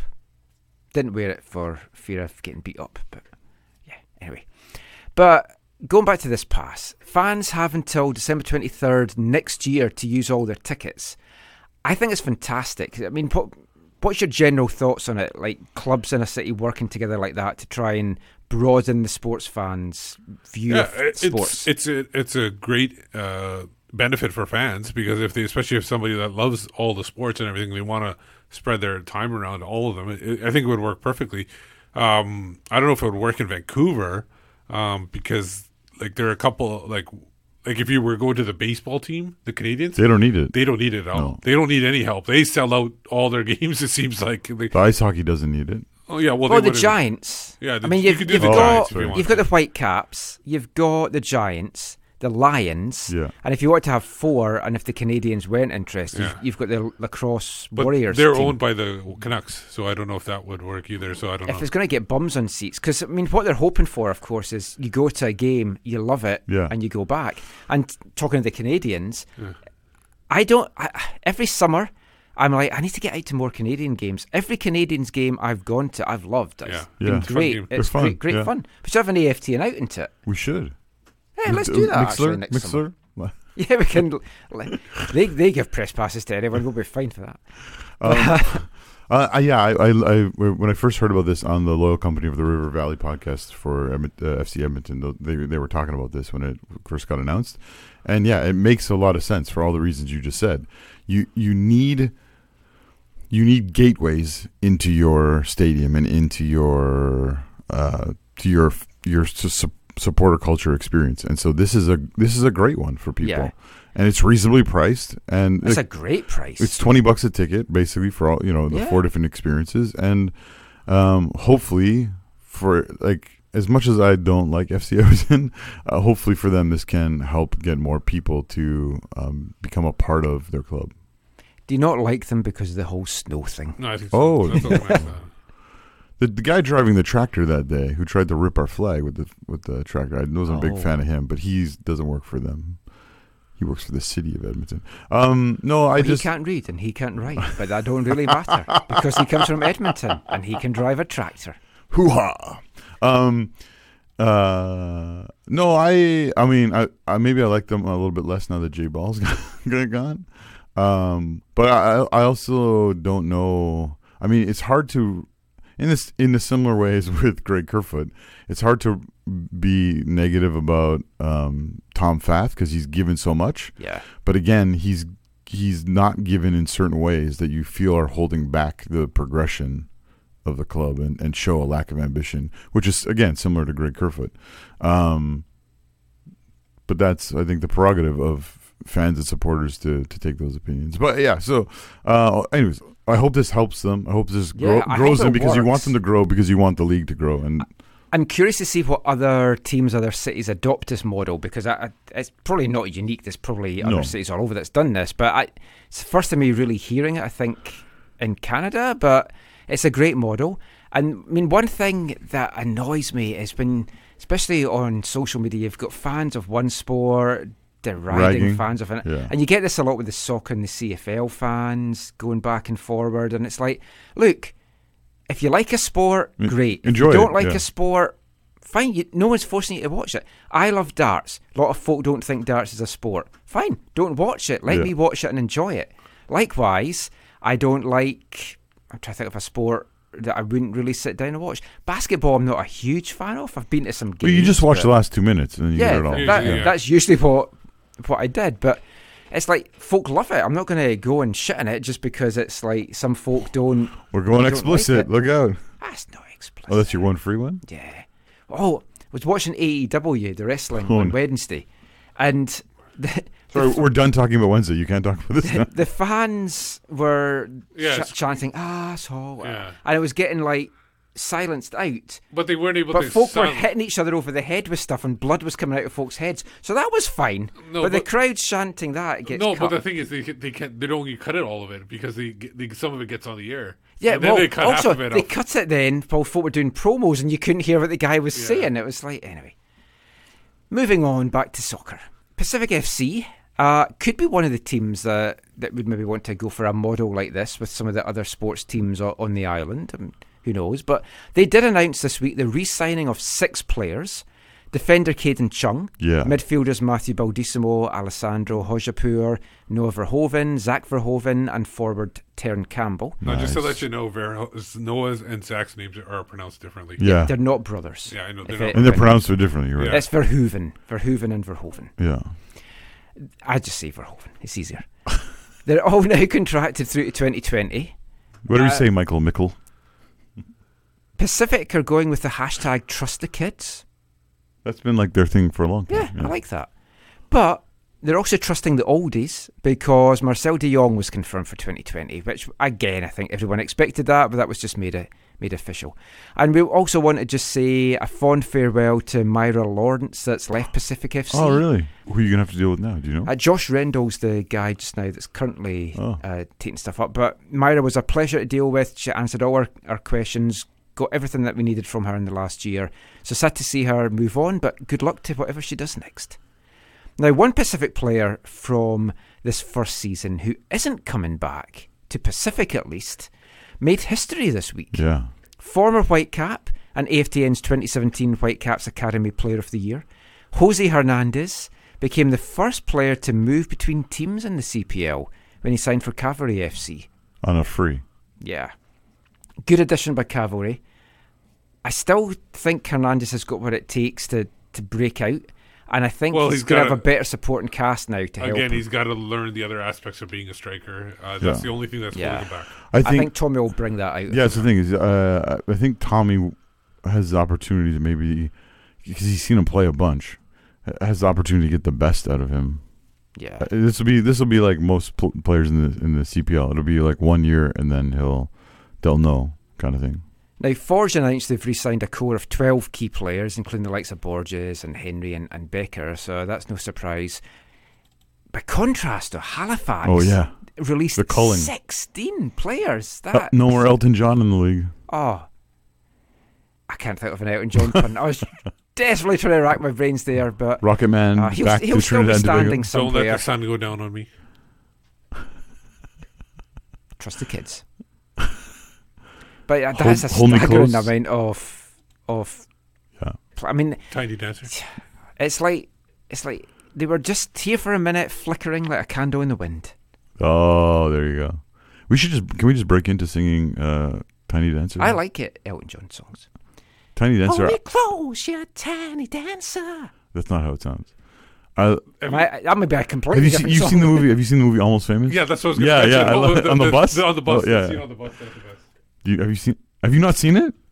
No. You Oh. need to watch Almost Famous because you're a big fan of that oh kind of no, era. no, no! No, that's like a '90s film or something. the Isn't it? Cameron Crowe. Cameron uh, Crowe, like it's like it's his life story, basically. Of him you have to watch Rolling- the you have to watch Rolling the director's It's reporter. the girl that's in it. Uh, cut. Kate Hudson. Yes, I have seen But it. But have you seen like the full version? Yeah, the, the director's cut. I don't know. I'll get it. Oh, I'll get it I to you have next it. week. Yeah, I have it too. It's so good. Cool. Well, from talking about almost famous to players that are famous, at least for the Whitecaps in the 2010s, because we'll be back talking about our Whitecaps of the decade, the final part, after this. Hi, I'm Marcel de Jong, and you're listening to the AFTN Soccer Show.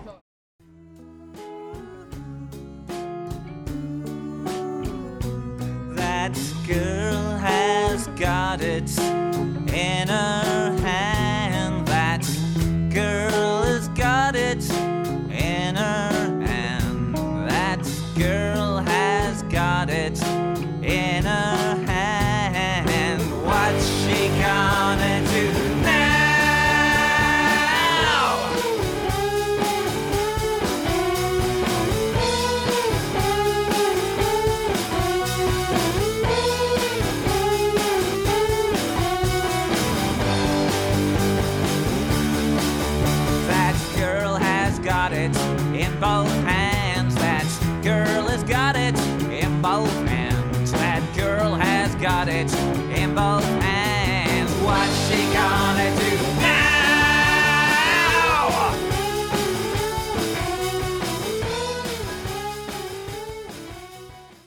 What is she gonna do now? Find out on the New Royal Family's YouTube channel. Spoiler, not suitable for work. 60 times in Sue. That was our Artist of the Month for December, the New Royal Family, with That Girl Has Got It. In Well, her hands, right? In her hands, yeah. Somebody who lost something out of their hands was Zach during the commercial break when he Oh, dropped did he? all his. Uh, you were in the other room. dropped all his Lego on the ground. Big Oh, crash. you let go of your Lego. Hashtag. There was a hole in the bag. Which Steve pointed out to you before we started the show. He's no, like, no, no. You So know, you've I, got a hole no, in no, your bag. no. I was trying to put it in the other the other bag in it. Oh. There's a hole in, In your bag, dear Liza, dear dear Li- Zaki. Or dear Zaki. You don't want a hole in your sack for sure. Been there. what? In the sack race at school. Oh. My feet went through, fell Oh. over. Chaos and Michael fell over. Mm.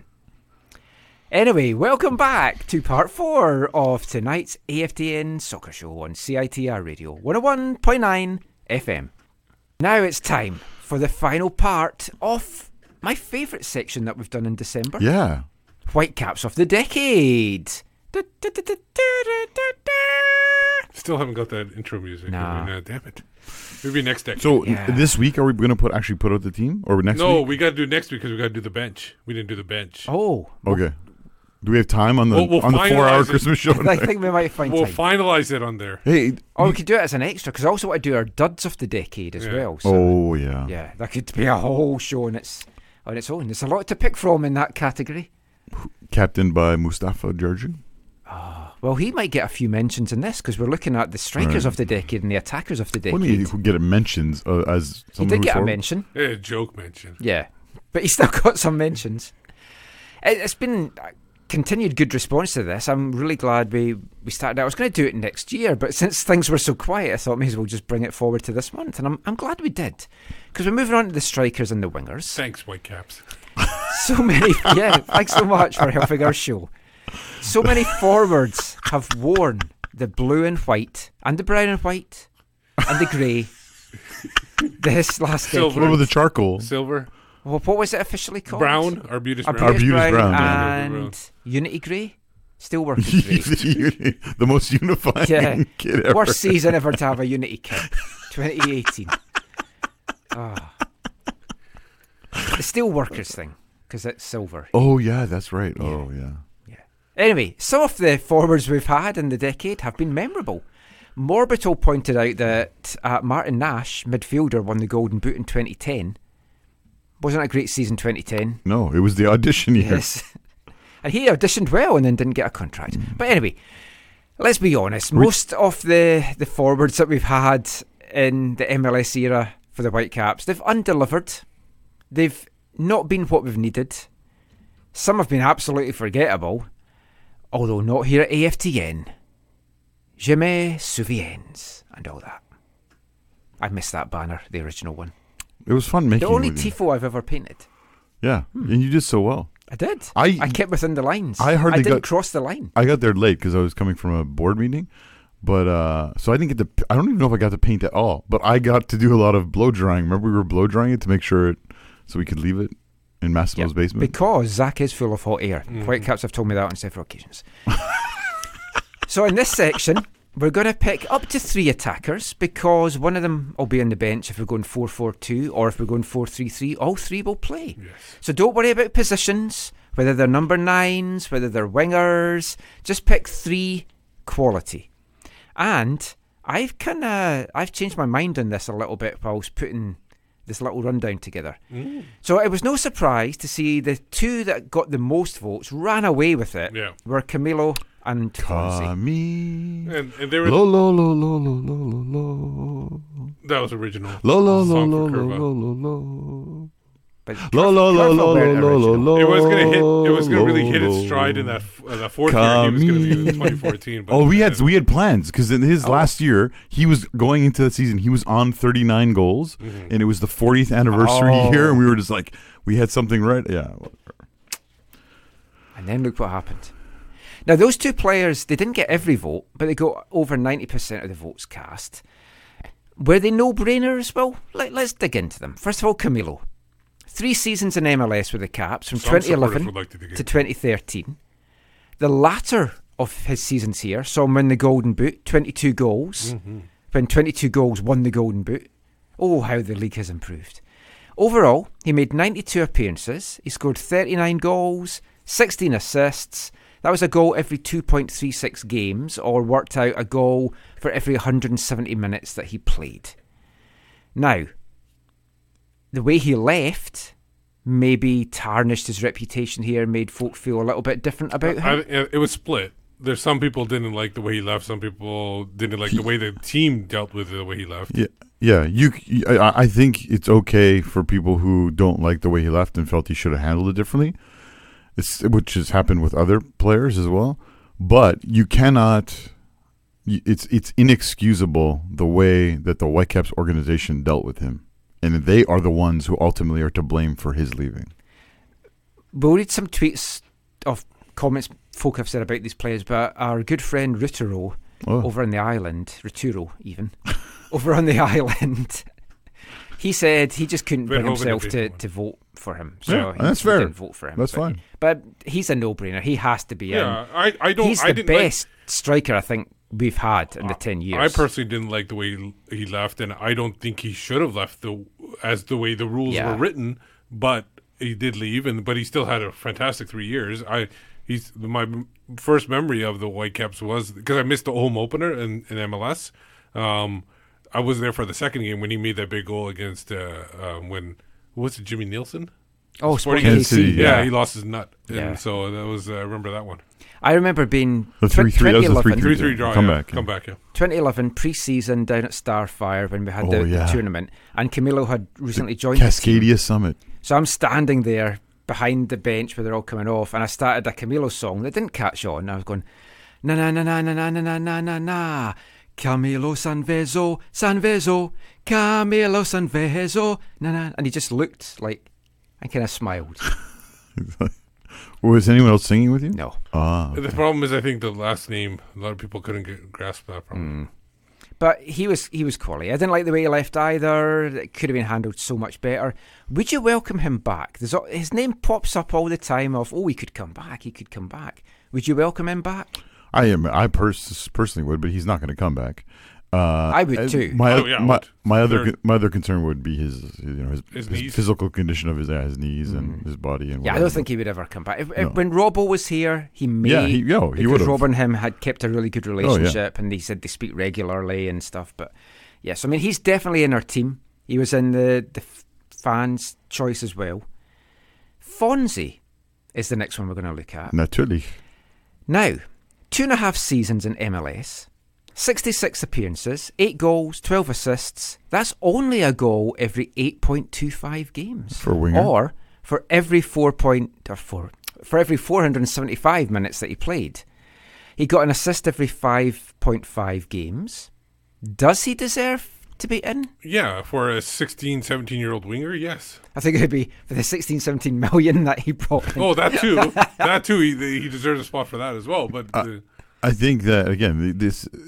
I know you want us to look at mostly on field, Hmm. but this is the most significant player to maybe ever play in Vancouver. And dynamic too. It was. It was. ex- Yeah. even when he didn't when he score got the goals, ball, he was. Yeah. the, was, the fans were like, Yeah, "Oh!" You expected something to That happen. game against Minnesota, man. and, I- and I've for the gone most part, back it wasn't. forth on him, I've if- got to say. for the most part, it was like Mattocks, where he got the ball. It was like, uh, and then it was, uh, like that wasn't. There wasn't like two levels of that. It was like mostly like, you know. Do you know no one nominated Darren Mattocks for s- I, I, so, attacker he, of the decade? he did have some moments. I still remember Yep. the TFC goal where he was Oh, like the ups, sho- the he was on top yeah. of somebody's shoulders or something. Well, I mean, he like that. carried the team, Yeah. so I mean, he's usually everyone else was on his his shoulders, but You're referencing the interview in Jamaica, yeah. he went off his own accord uh, in the end. N- Jamaica. Call back because we're calling back to our 2013 jokes now. now Fonzie, right away, I thought no brainer, he's in the team. Then I started putting the stats together of all the other players, and I was like, do you know? I don't know that he actually deserves to be in the team, but I think I've come round again, and I think yeah, Camilo and Fonzie have to be two of these three players on the team. But if I'm going to drop one of the players to the bench, Fonzie would be my player that would have the bench role from the three strikers. Or you put Alain Rochat at center back and put him at left back. Now, interestingly, both those players were sold on to, to bigger and better things, albeit in very different circumstances. and that, of course, is what the club has said they want, and it's what Axel Schuster has reiterated recently. And who knows, we might have this with players down the line. But both those players in our our Whitecaps of the decade, we all in agreement of that. I, I Yeah. put those two Yep, in there. and the fans as well. Now, the other attacking spot available. This is where I've gone. I've gone through all of these guys at, at some point because we had five main nominations and a few fun ones like Espindola and Jarju. Espindola, the best striker the Whitecaps kinda had. Never forget. Oh, now, we had some good discussions, and we'll read some of the tweets from, from the five main nominations. So I'm going to go through the five, then I'll read some tweets, and then we'll kind of talk about it. So the five nominees were Eric Hassli. Hassli spent three seasons in MLS with three different clubs. One and a half of those seasons was with the Whitecaps. He made 44 MLS appearances and some Canadian Championship appearances. He scored 12 goals in MLS. He got five assists. He received three red cards in his first year, including that infamous double jersey celebration, which is still one of my highlights of the decade. Yeah. His MLS career started with a bang and kind of, I say it went downhill pretty fast after that first season. He got a goal every 3.67 games for the Whitecaps, or every 230 minutes played. He had 10 and 26 in that first season on what has to be remembered was a poor team. He will always be remembered, of course, for that wonder goal uh, Uh, in Seattle, Seattle, and he had that cracker in the Voyageurs Cup against TFC as well. Mm-hmm. I think the 90th minute. So that was his input. He left. Well, actually, whilst he was still here, Kenny Miller, I think, joined. Kenny Miller spent one full and two half seasons with the Whitecaps between 2012 and 2014. He scored 13 goals in 44 MLS appearances, got three assists, so one more goal than Hassli. He had a goal every 3.38 games to Hassli's 3.67, which was a goal every 223, sorry, 233 minutes to Hassli's 230. So they're pretty even, those two, if you look at that. He had a vision on the pitch that I still argue was not matched by those around him, Mhm. which kind of, I feel, impacted his performance as a goal scorer and as a, a provider. And I think with a better supporting cast, he could have been so much better here. Yeah, he showed it on the training pitch Yeah. too, where he was Yeah. uh, frustration on the training pitch was. Uh, and he's shown it before he came here. He's shown it since he came here as well with, with clubs, and he's still playing in in Scotland and Partick Thistle. But when he went back to Rangers, he was still scoring goals after the Whitecaps. So he was the second nomination. Kei Kamara got quite a few votes as well. He spent 13 seasons in MLS in total up to now, but just one here in Vancouver. But what a season! Heart the guy. Heart shaped hands. 14 goals, his second best ever season in MLS, 6 assists, 28 appearances, worked out a goal every two games or for every 155 minutes that he played. Cristian Techera, he spent four seasons in MLS with the Caps, 106 appearances, 24 goals, 16 assists, a goal every 4.4 matches or 286 minutes played. So not as good as Hassli and Miller. in He's a that winger. regard. But he was a winger He was again. a winger, Yeah. and he had a, a bigger, expansive thing to pick from as well. He was inconsistent, but it's hard to argue with his output when he did perform. I feel. Yeah. The 2017 Fredy Montero also got votes. He's well, wait, wait, wait. How do you exclude? I know this. This is this is the this is the issue with with Fredy because everyone that voted for Fredy cited him in 2017, but for me, you have to take 2019 into account as Yeah. well. Yeah. But if you do do that, he's got 22 goals and 68 appearances for the Caps, nine assists. That's a goal every 3.09 games, 220 minutes for actual minutes played, which isn't too bad. But you, if you look at the two the team seasons, you think 2017 great, 2019 you f- just feel it wasn't a great season for him. So you're weighing that up. That 2017 season was his best performing season in, in the league. So those were the five nominees. So before we get to our thoughts on them, I'm just going to rattle through what the listeners had to say. If any of you guys want to read some of these as well, Oh, feel free. sure. Jake Nemec said, Camilo, the best goal scorer the Whitecaps ever had. Kenny Miller, he says, because top positionally aware striker that the Caps have had. He loved watching him off the ball. And he's sure Davies will get a ton of votes, but and he understands why, but he feels he didn't produce all that much as a striker in a Caps uniform. Because he was a winger. You you do the next one, Steve. Oh, uh, fully roused said, I totally agree with about your Kenny Miller take. It's too bad they didn't keep him longer. Well, that was more like the wife's issue. Yeah. than the, the Whitecaps issue. Lorenzo Benetti, a fine young man, he said, uh, third must be Hassli. Scored two of the top three nicest goals of the decade. He's my brightest memory of the Caps' first few seasons in the league. In 2011, there wasn't a lot of happy memories on the pitch. A lot of good ones off it, but that Hassli strike in Seattle, it's like goal of the decade. Might be the goal of the, the Whitecaps for decades to come. I'd love us to have a better goal than that because that will be fantastic. Ubik Wintermute says, For me, the quality and passion he's brought to the crest at a time when the club was in dire straits for something positive makes Eric Hassli the best we have had. We could use someone with his attributes again.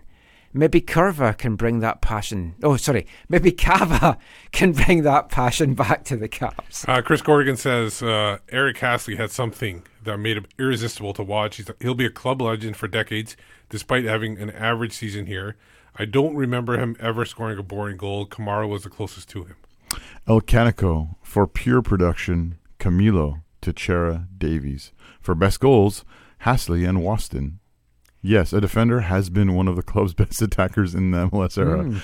That's both remarkable and sad. Of course, he has played striker before. Stewie Benjamin says Camilo, Davies, Techera are his, his three. I also really liked Fernandez during his brief spell.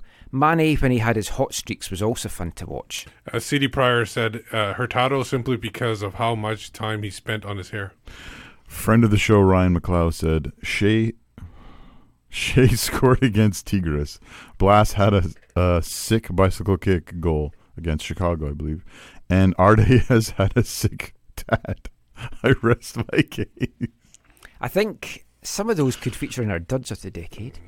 But, I mean, uh, some good discussions there. And if you look at the five nominees, I think from when we initially went through them, we're going to probably rule Fredy out. Yeah. Yep. Did Shea score against Tigres? He missed against Tigres away. Did he score He, here? scored, he scored the first goal here and then got injured. Oh, right. And Davies got the second. Yeah. Yeah. So if we're down to four for this final spot, we've got Hassli, Miller, Techera, and Kamara. And I have gone back and forth on them. I won't say who I've gone for yet because I'm curious. I don't want to sway you in any way at all. So what, what's your thoughts on it? Here's something I just want to bring to to bring to people's attention or to help you recollect.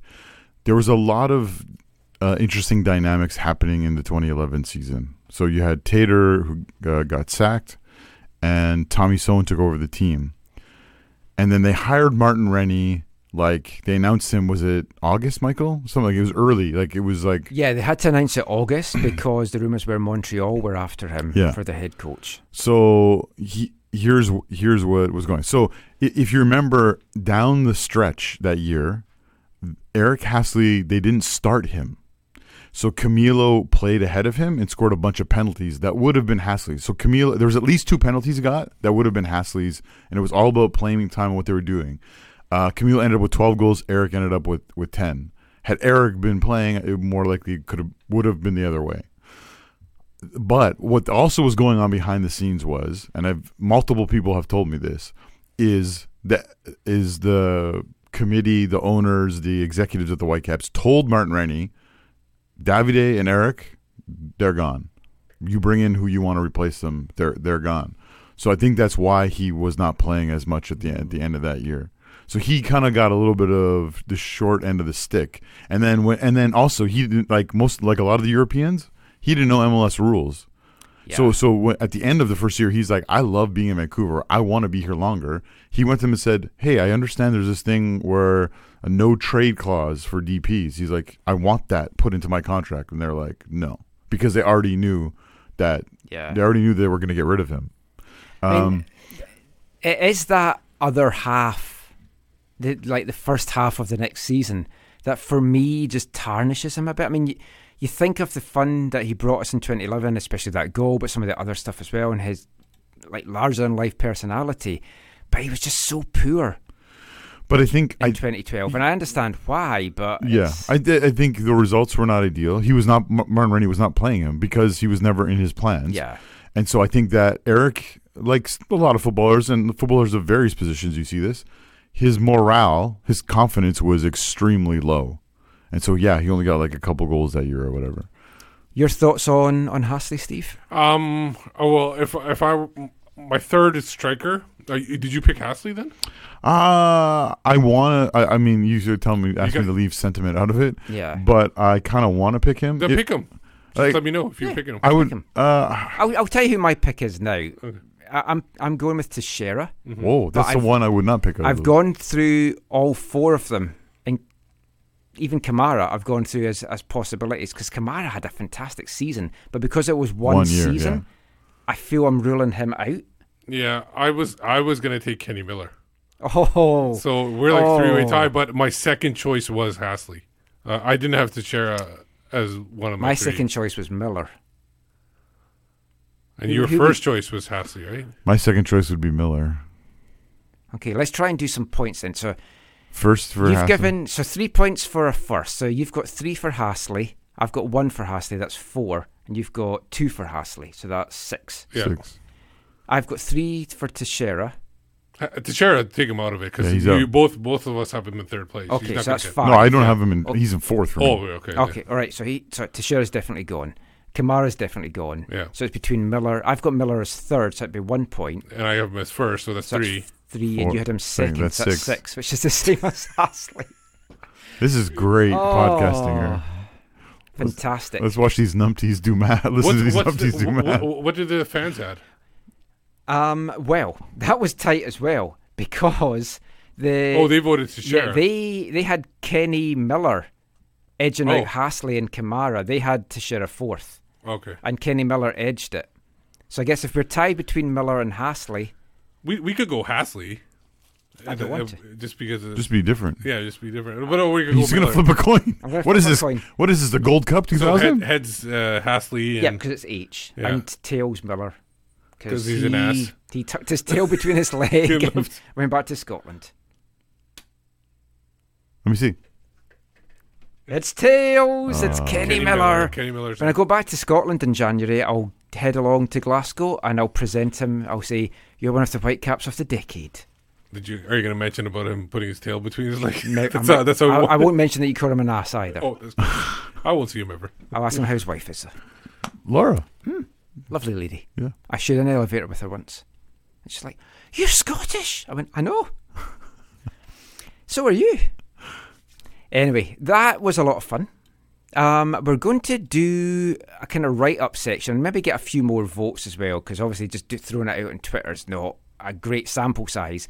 So we'll get some replies to the article that goes up as well, and maybe put it on Facebook and stuff like that as well. So thank you for everyone that did take part. There's too many of you to thank because we got a lot of votes in. And yeah, that was great fun. Who knows if we'll be doing this in 10 years' time and we'll be looking at the Whitecaps of the 2020s. My Zimmer frame will be in the studio going, I can't believe Cavallini spent 10 years here and scored a thousand goals. I don't think that's going to age well. Hmm, maybe not. Anyway, we'll be back with the final part of tonight's show after this. Hi, I'm Alphonso Davies, and you're listening to the AFTN Soccer Show.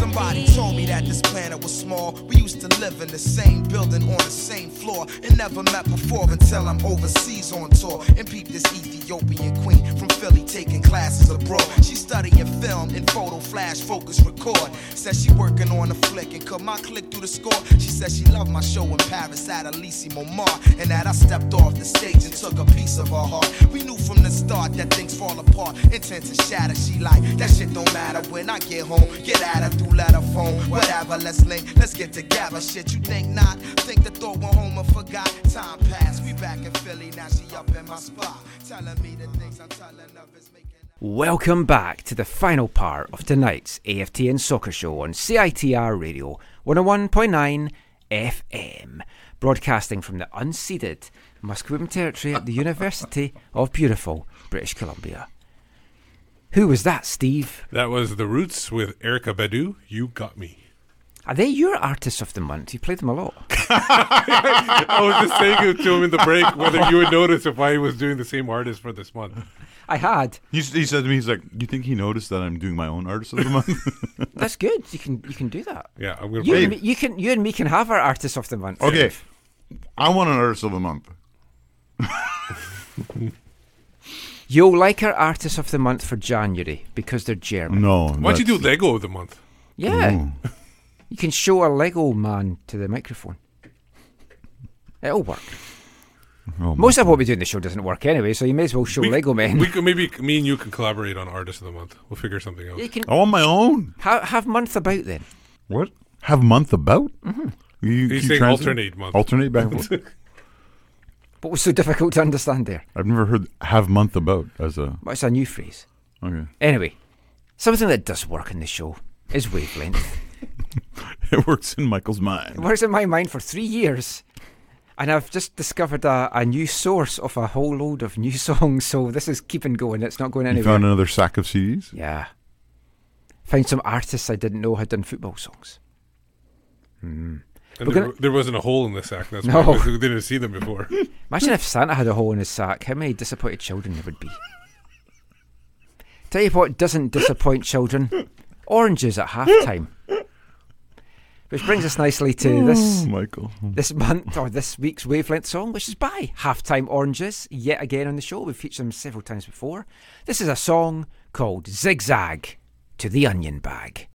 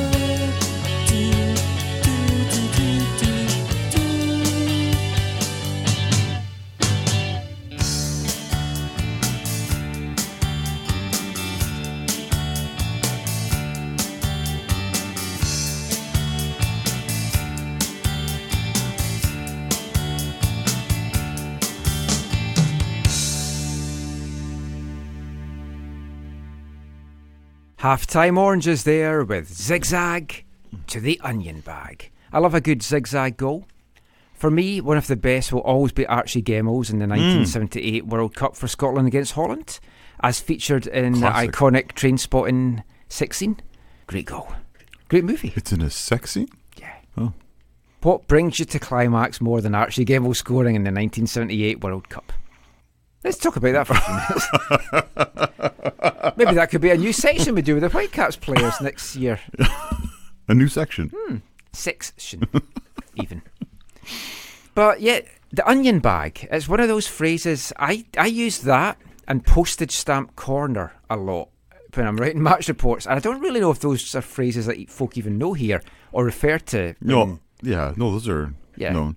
The, the, like a nice I- onion bag. Yeah, the problem is there's that I I know I can't remember which part of the UK or the British Isles he's from. Uh, he what was channel was he on? ESPN or something? He used to say it every Derek goal. Ray? No, no, no, older. He used to say it every goal on Champions League back in the day when it was you know on, on TV. Um, he was annoying. Like he got annoying fast. So that's I always associate with that dude. And I Onion bag. Yeah, Hmm. but there's a bulge in the old onion bag. I can't do his accent, but yeah, it was. I associate with that, and I found him very annoying. So Hmm. Like not not Ray Hudson annoying, but still. Oh, annoying. y- yeah. Well, I mean, Ray Hudson just stole his shtick from a, a darts commentator, Sid Waddell. yeah, But, and it's a, it's really lame his shtick. yeah. Anyway, something that isn't lame. It's BC Soccer Web headline. BC Soccer Web headlines at 1 a.m. in the morning is brought to you in partnership with the smooth, soul jazzy sounds of BCSoccerweb.com, your one-stop site for local, national, and international news, stories, links, features, everything you could bulge an onion bag at. Yeah, make it part of your daily routine. BCSoccerweb.com. Uh, so, quick uh, story. Alan Koch, as you know, has been named uh, coach, uh, new manager of the Switchbacks. Coach and, Koch. And they are breaking ground on a new 8,000 seat downtown stadium. And it Um, looks nice from the plans I've seen. Yeah, uh, multi-use facility that can accommodate a variety variety of sporting and entertainment events. Uh, they're already going to be hosting the the conference uh, uh, playoffs for the NCAA women's men's and women's next year. So they're already getting or whatever they're open. I can't remember when they open. Uh, so they're already getting stuff there. So it's it's good. It's good news for Alan Koch there that he's getting a new stadium. It looks like big enough that Colorado Rapids could play there too. Yeah. Well, it's eight thousand seats, so they probably Oh, yeah, get, definitely. They, they got all the people. Yeah, they don't have to worry spare. about those that infestation of those. Uh, what was it? I Oh, the dick plague. Yeah, dick plague. That will be featuring in our end of year review. Um, I bought the cream. Next story here: uh, FIFA is preparing to sue Sepp Blatter and Michel Platini uh, to get their 1.5 million uh, pounds back uh, that were that they were basically suspended for. Uh, initially eight years, and then they got reduced to six or four. I can't remember which one it was. Uh, the governance committee has passed a resolution last month that because the money has not been repaid, FIFA should initiate legal proceedings. Platini had claimed that the 2011 payment was part of a co- a oral agreement uh, as part of a contract that ended in 2002, while the ethics committee and subsequent uh, appeal courts have found it to be an illegal gift, and that, which is why they were suspended. I mean, I don't like an oral agreement. Just you don't have any leg to stand on with that. No, but safer. Yeah. Um, it's a knee trembler sometimes. Uh, Spanish match fixing case falls apart as judge clears con- convict. As judge clears 41 players and, and uh, officials of their of the charges, the max fi- match fixing relating to a relegation match between Levante and Real Zaragoza in the final round of the 2010-11 season. Uh, the claim was that Zaragoza had been accused of paying Levante players 965,000 euros to lose, so Zaragoza could avoid relegation. The judge who issued the verdict uh, said that there was not enough evidence to convict the players on others on trial. The accused were all facing two years in prison and a six-year ban from football, and so that hasn't. Uh, I don't know about the ban on football because that could still happen. They've been cleared of everything. They've been basically, yeah, they've been found not guilty or they've been cleared. Of, they're, they're not going to be convicted at this point because there was enough evidence. It, it's one of those things. Like if this had gone ahead, this this was like earth shattering for, for football. It's like it could have opened a whole can of worms, and it.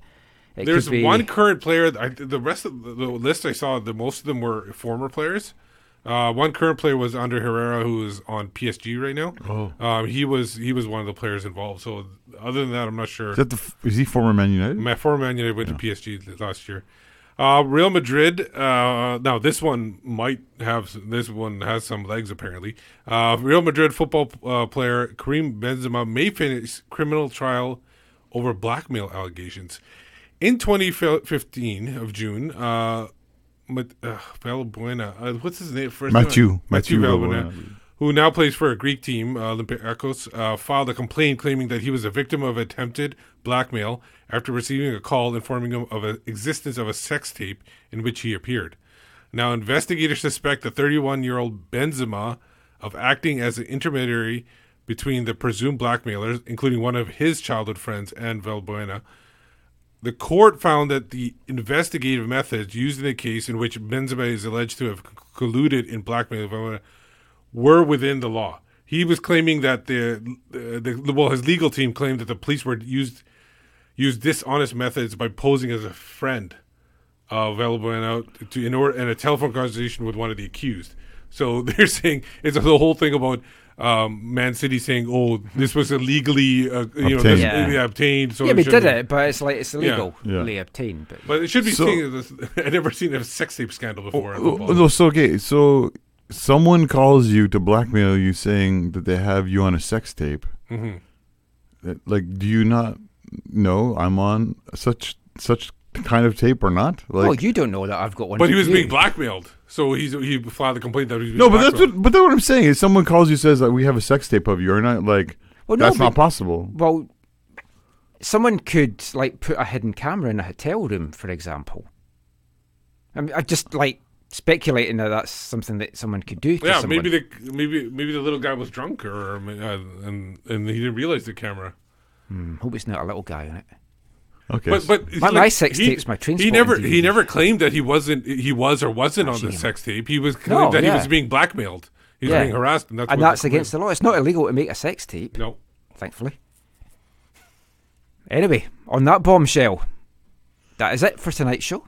Just before we go, let everyone know where they can find you online. Uh, you can find me on Twitter at WhitecapsBeat, and what I've learned today is that I might change my last name to uh, change a couple letters in my last name in order to make my last name Panzer, with the addition of Lucas Cavallini.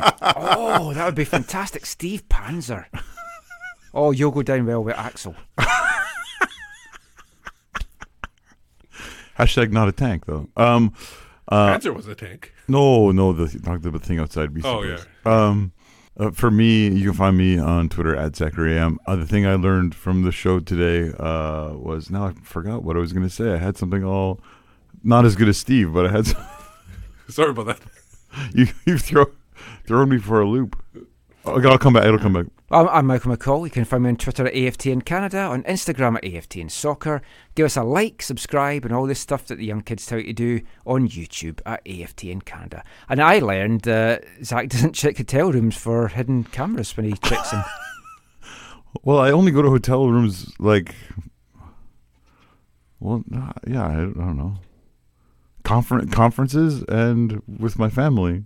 Hmm. Yeah. Okay then. What did oh, what did I learn this week though? I don't know. Tweet it out later. Do you want us to replay the show to you so you Yeah. can listen to it and see what you learned?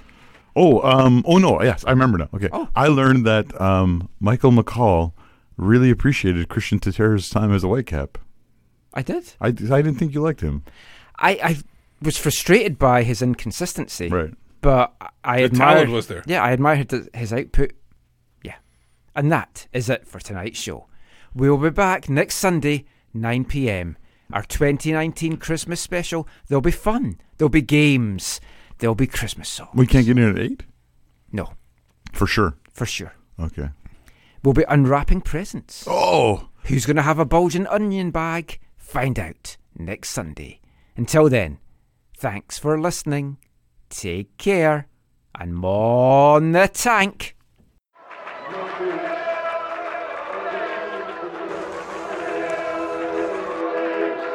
Going to your first match is an experience you never forget.